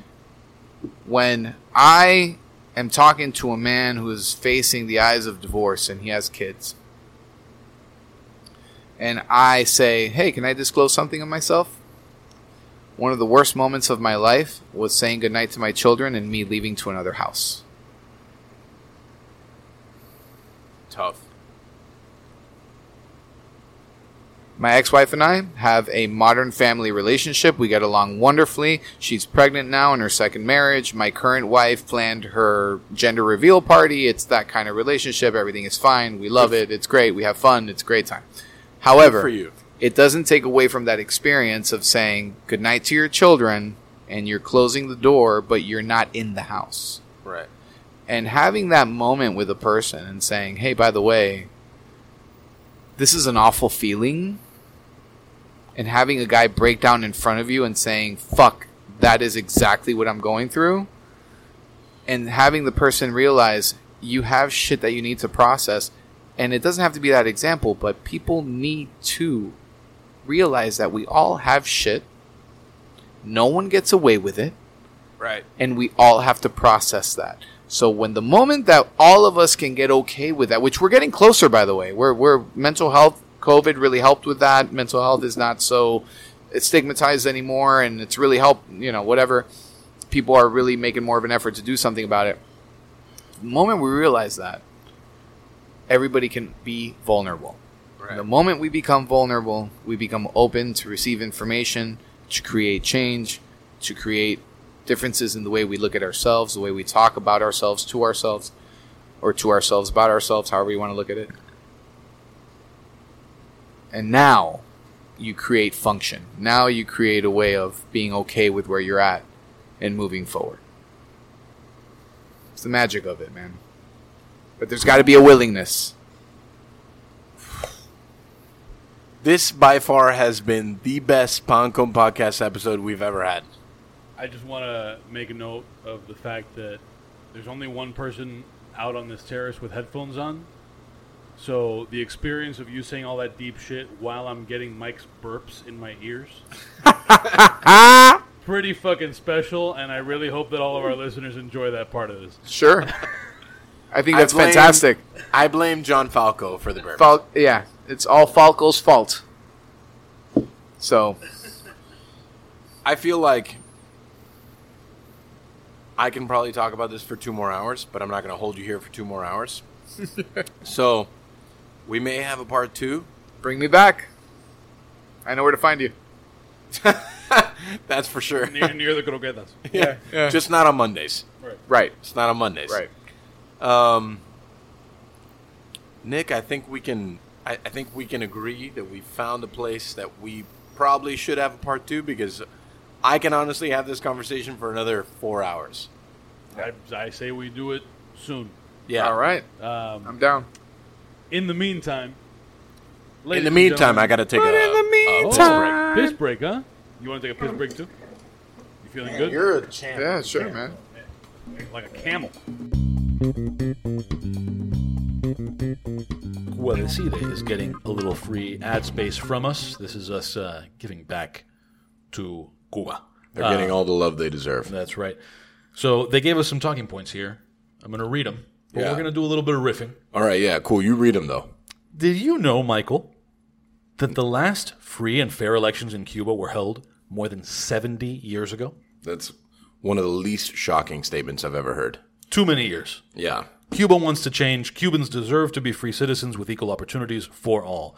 Cuba is a citizen initiative that is working toward a prosperous and happy Cuba where all citizens are equal under the law and have equal access to opportunities for improvement, a democracy in which our right to choose and be chosen is respected.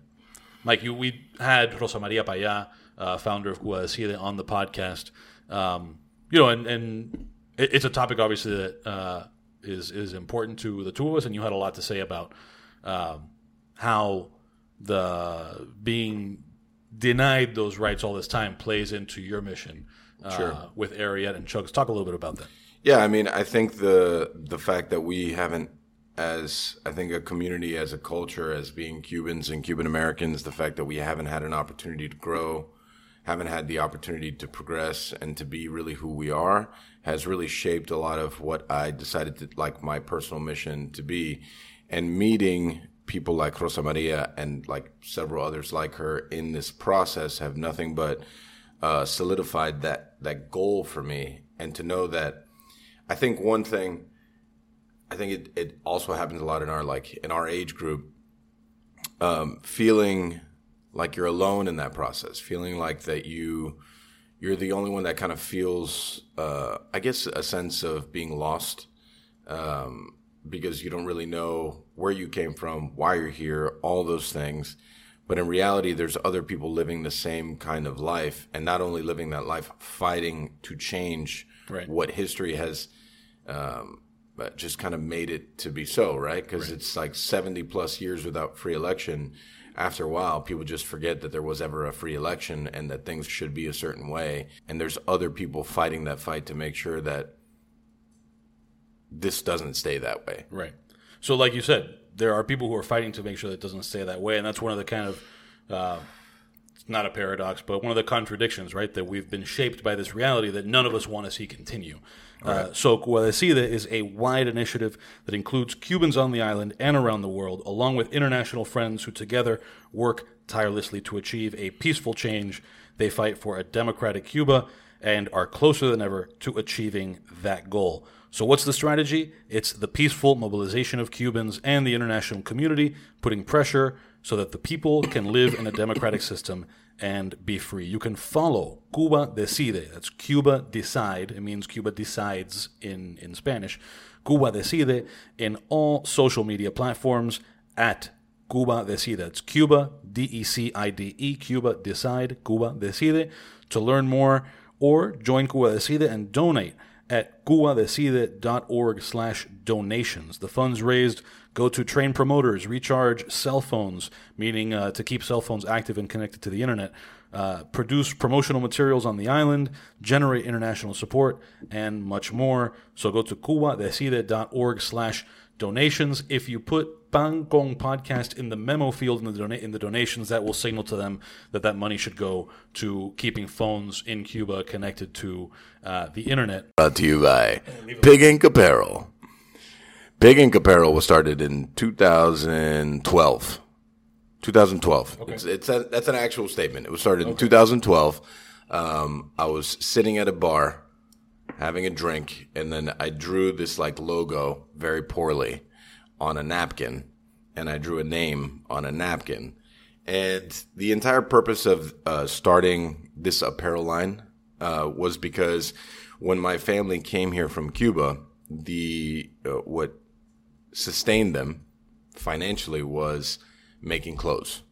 Okay. So my grandmother, she's a G and like a super hustler, and she got on consignment like a thousand yards of jean, and she bought. She made a deal with a friend. Uh, her and my grand grandfather made a deal with a friend to like pay off the sewing machine, and then they put it in their house.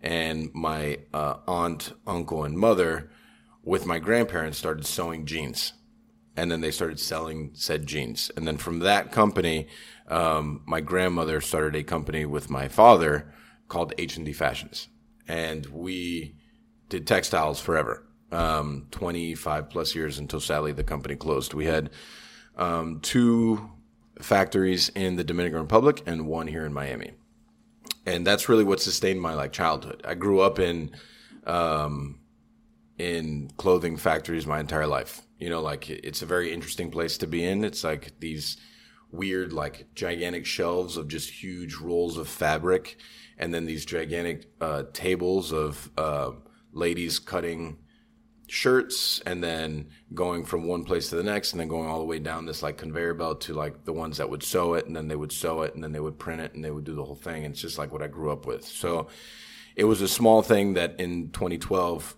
uh, which I had no business doing because I had like zero money to actually make it like an actual thing. um, I was like, you know, I just want to come up with some like cool designs that are lifestyle, food oriented, chef oriented, that aren't so chachi.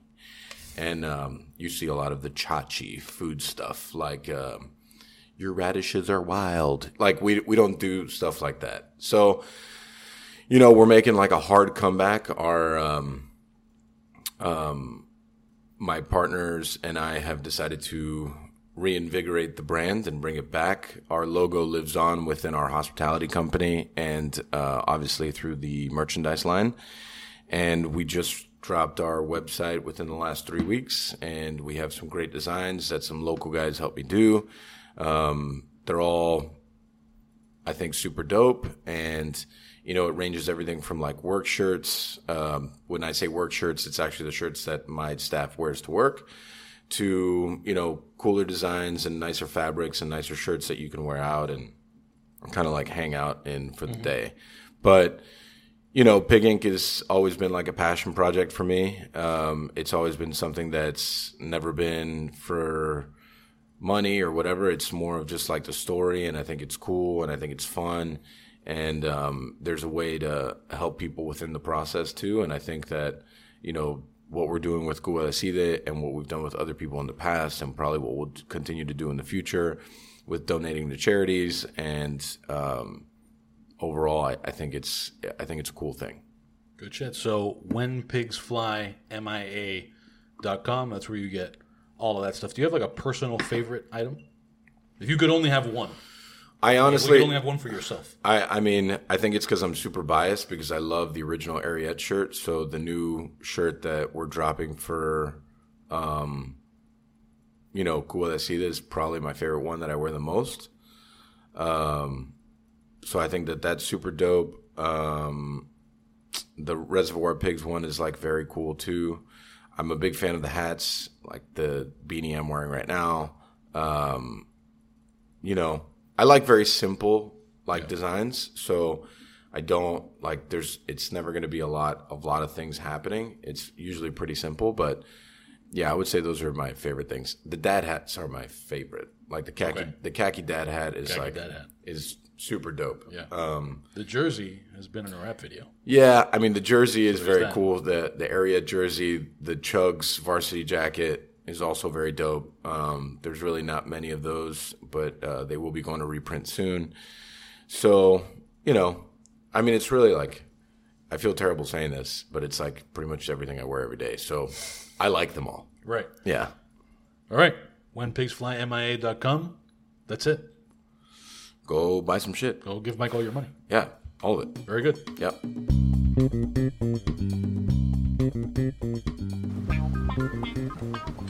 And we're back after that commercial break on Pan Con Podcast. All right, well, this is where we do our wind down, which always starts with parting recommendations. It's where everybody recommends a thing that people listening should could be literally anything as long as it's not your own. Something they should eat, read, watch, uh, do, a place they should go, whatever at all. I feel like we recently discussed something that I should recommend. No? I mean, that's just vague enough. Perfect. Yeah. It's perfect. I don't. I don't know what. Uh, I, mean, I don't know. We've discussed many things. It's been. Yeah. You know. Oh no! You don't even understand. He's referring to the last like fourteen days of text messages. Oh, really? Yeah, he thinks that what he said is gonna Nick is in my top 10. Is I he res- really? Yeah, I respond to his texts. text. terrifying. I love terrifying. I love how that's a thing. Yes, that's that. Yeah. that uh, you're in in my- my top ten, bro. he's my Yeah. top 10. didn't T-Mobile have like a like a six or a seven? Yes, dude, they something did actually. Yeah, yeah they yeah, did try to. Yeah, yeah, yeah, yeah, yeah. Yeah. There is. that? Nick, you're in my top 10. Oh man, Yeah. that's exciting. Yeah. Um, so anyway, uh, if you have a recommendation you want to make, or you could pass it off if you want to give yourself some time to think about it. No, no. I mean, I, I think that the one of the key essential books to read is "Man's Search for Meaning" by Viktor Frankl. I think that's uh that's key.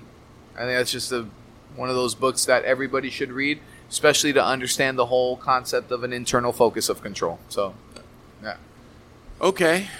I mean, it's like a heavy recommendation. Are you watching like a show that sucks that people could enjoy? a show that You sucks. don't, you don't like his recommendation? No, I do. I just I want to know if there's more. Like if there's like another like does the ver like do you watch shitty television? Man, I barely watch television, but if I do, Okay, here we go. Ted Lasso. That's a good one. I like that. I just watched Ted Lasso, and I watch it over and over and over. I mean, I just finished Squid Games, Ugh. but uh, I but Ted. Lasso is Ted Lasso's where it's at. Okay, I tried Squid, Squid Games. I couldn't do it. Yeah. Mike, any recommendations?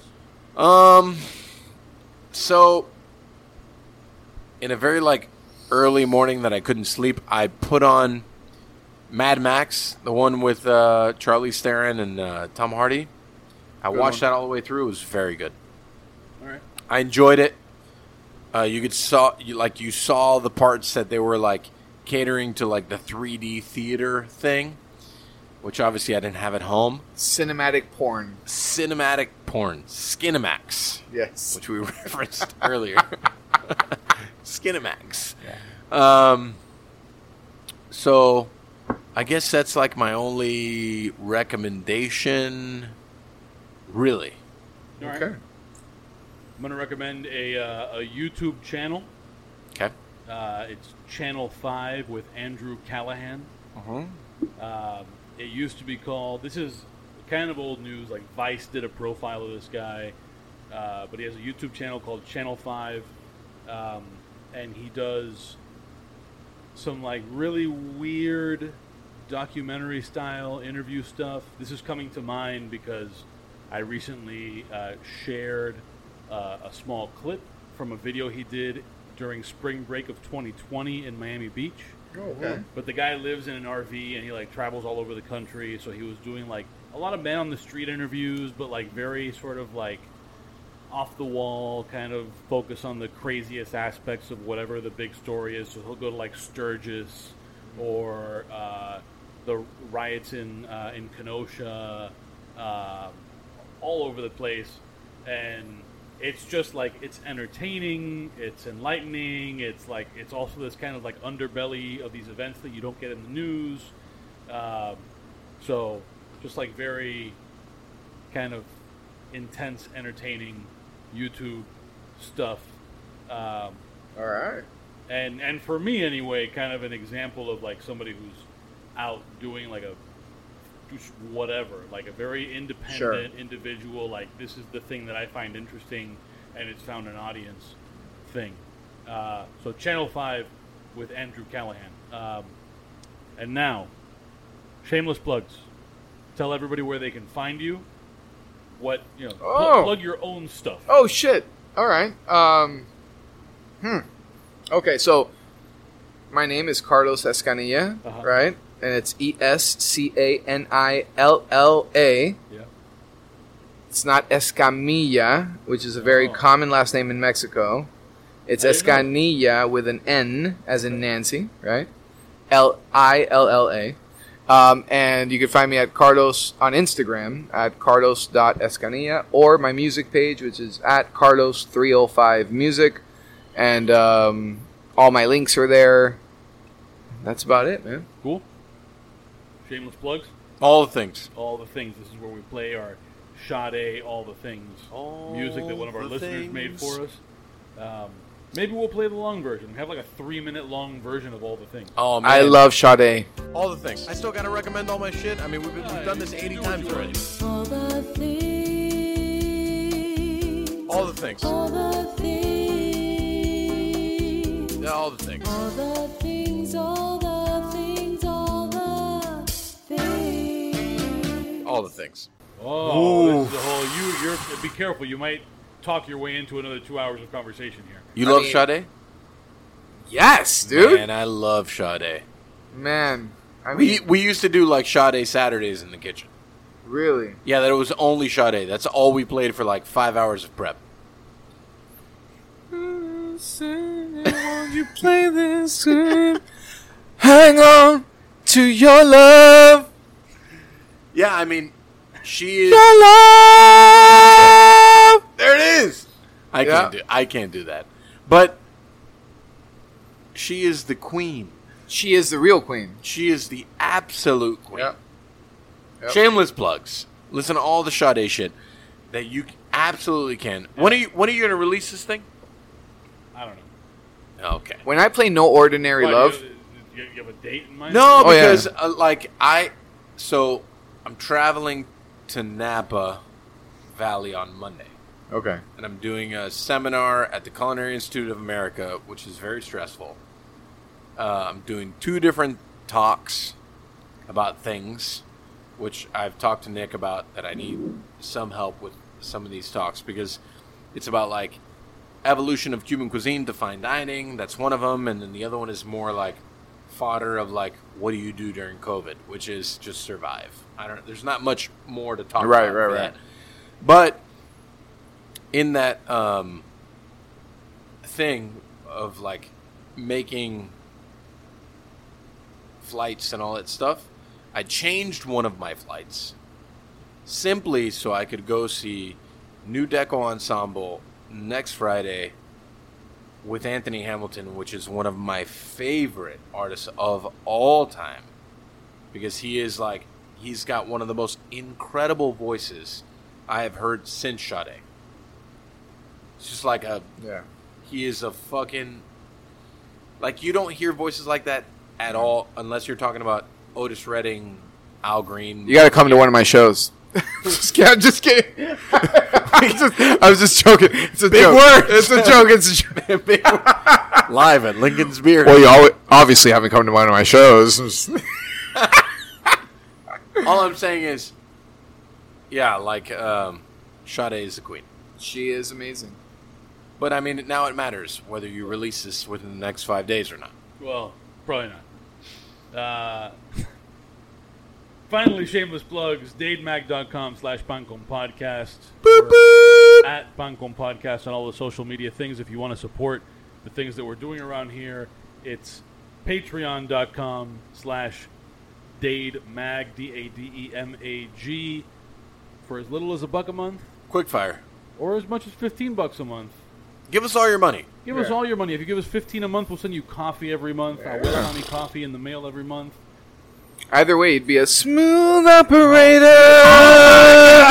Smooth operator. So good. Coast to coast and Come on, you. This, No, no, I can't. I'm not a singer. I'm not a singer. Um, I already said I'm like musically defunct. so- donate your money. give all the money. Uh, and if you are on Patreon, if you are contributing on Patreon, you will have access to this lightning round that you're about to hear. Thank you, Carlos, for joining us. Uh, and this is where we cut it off. Boop.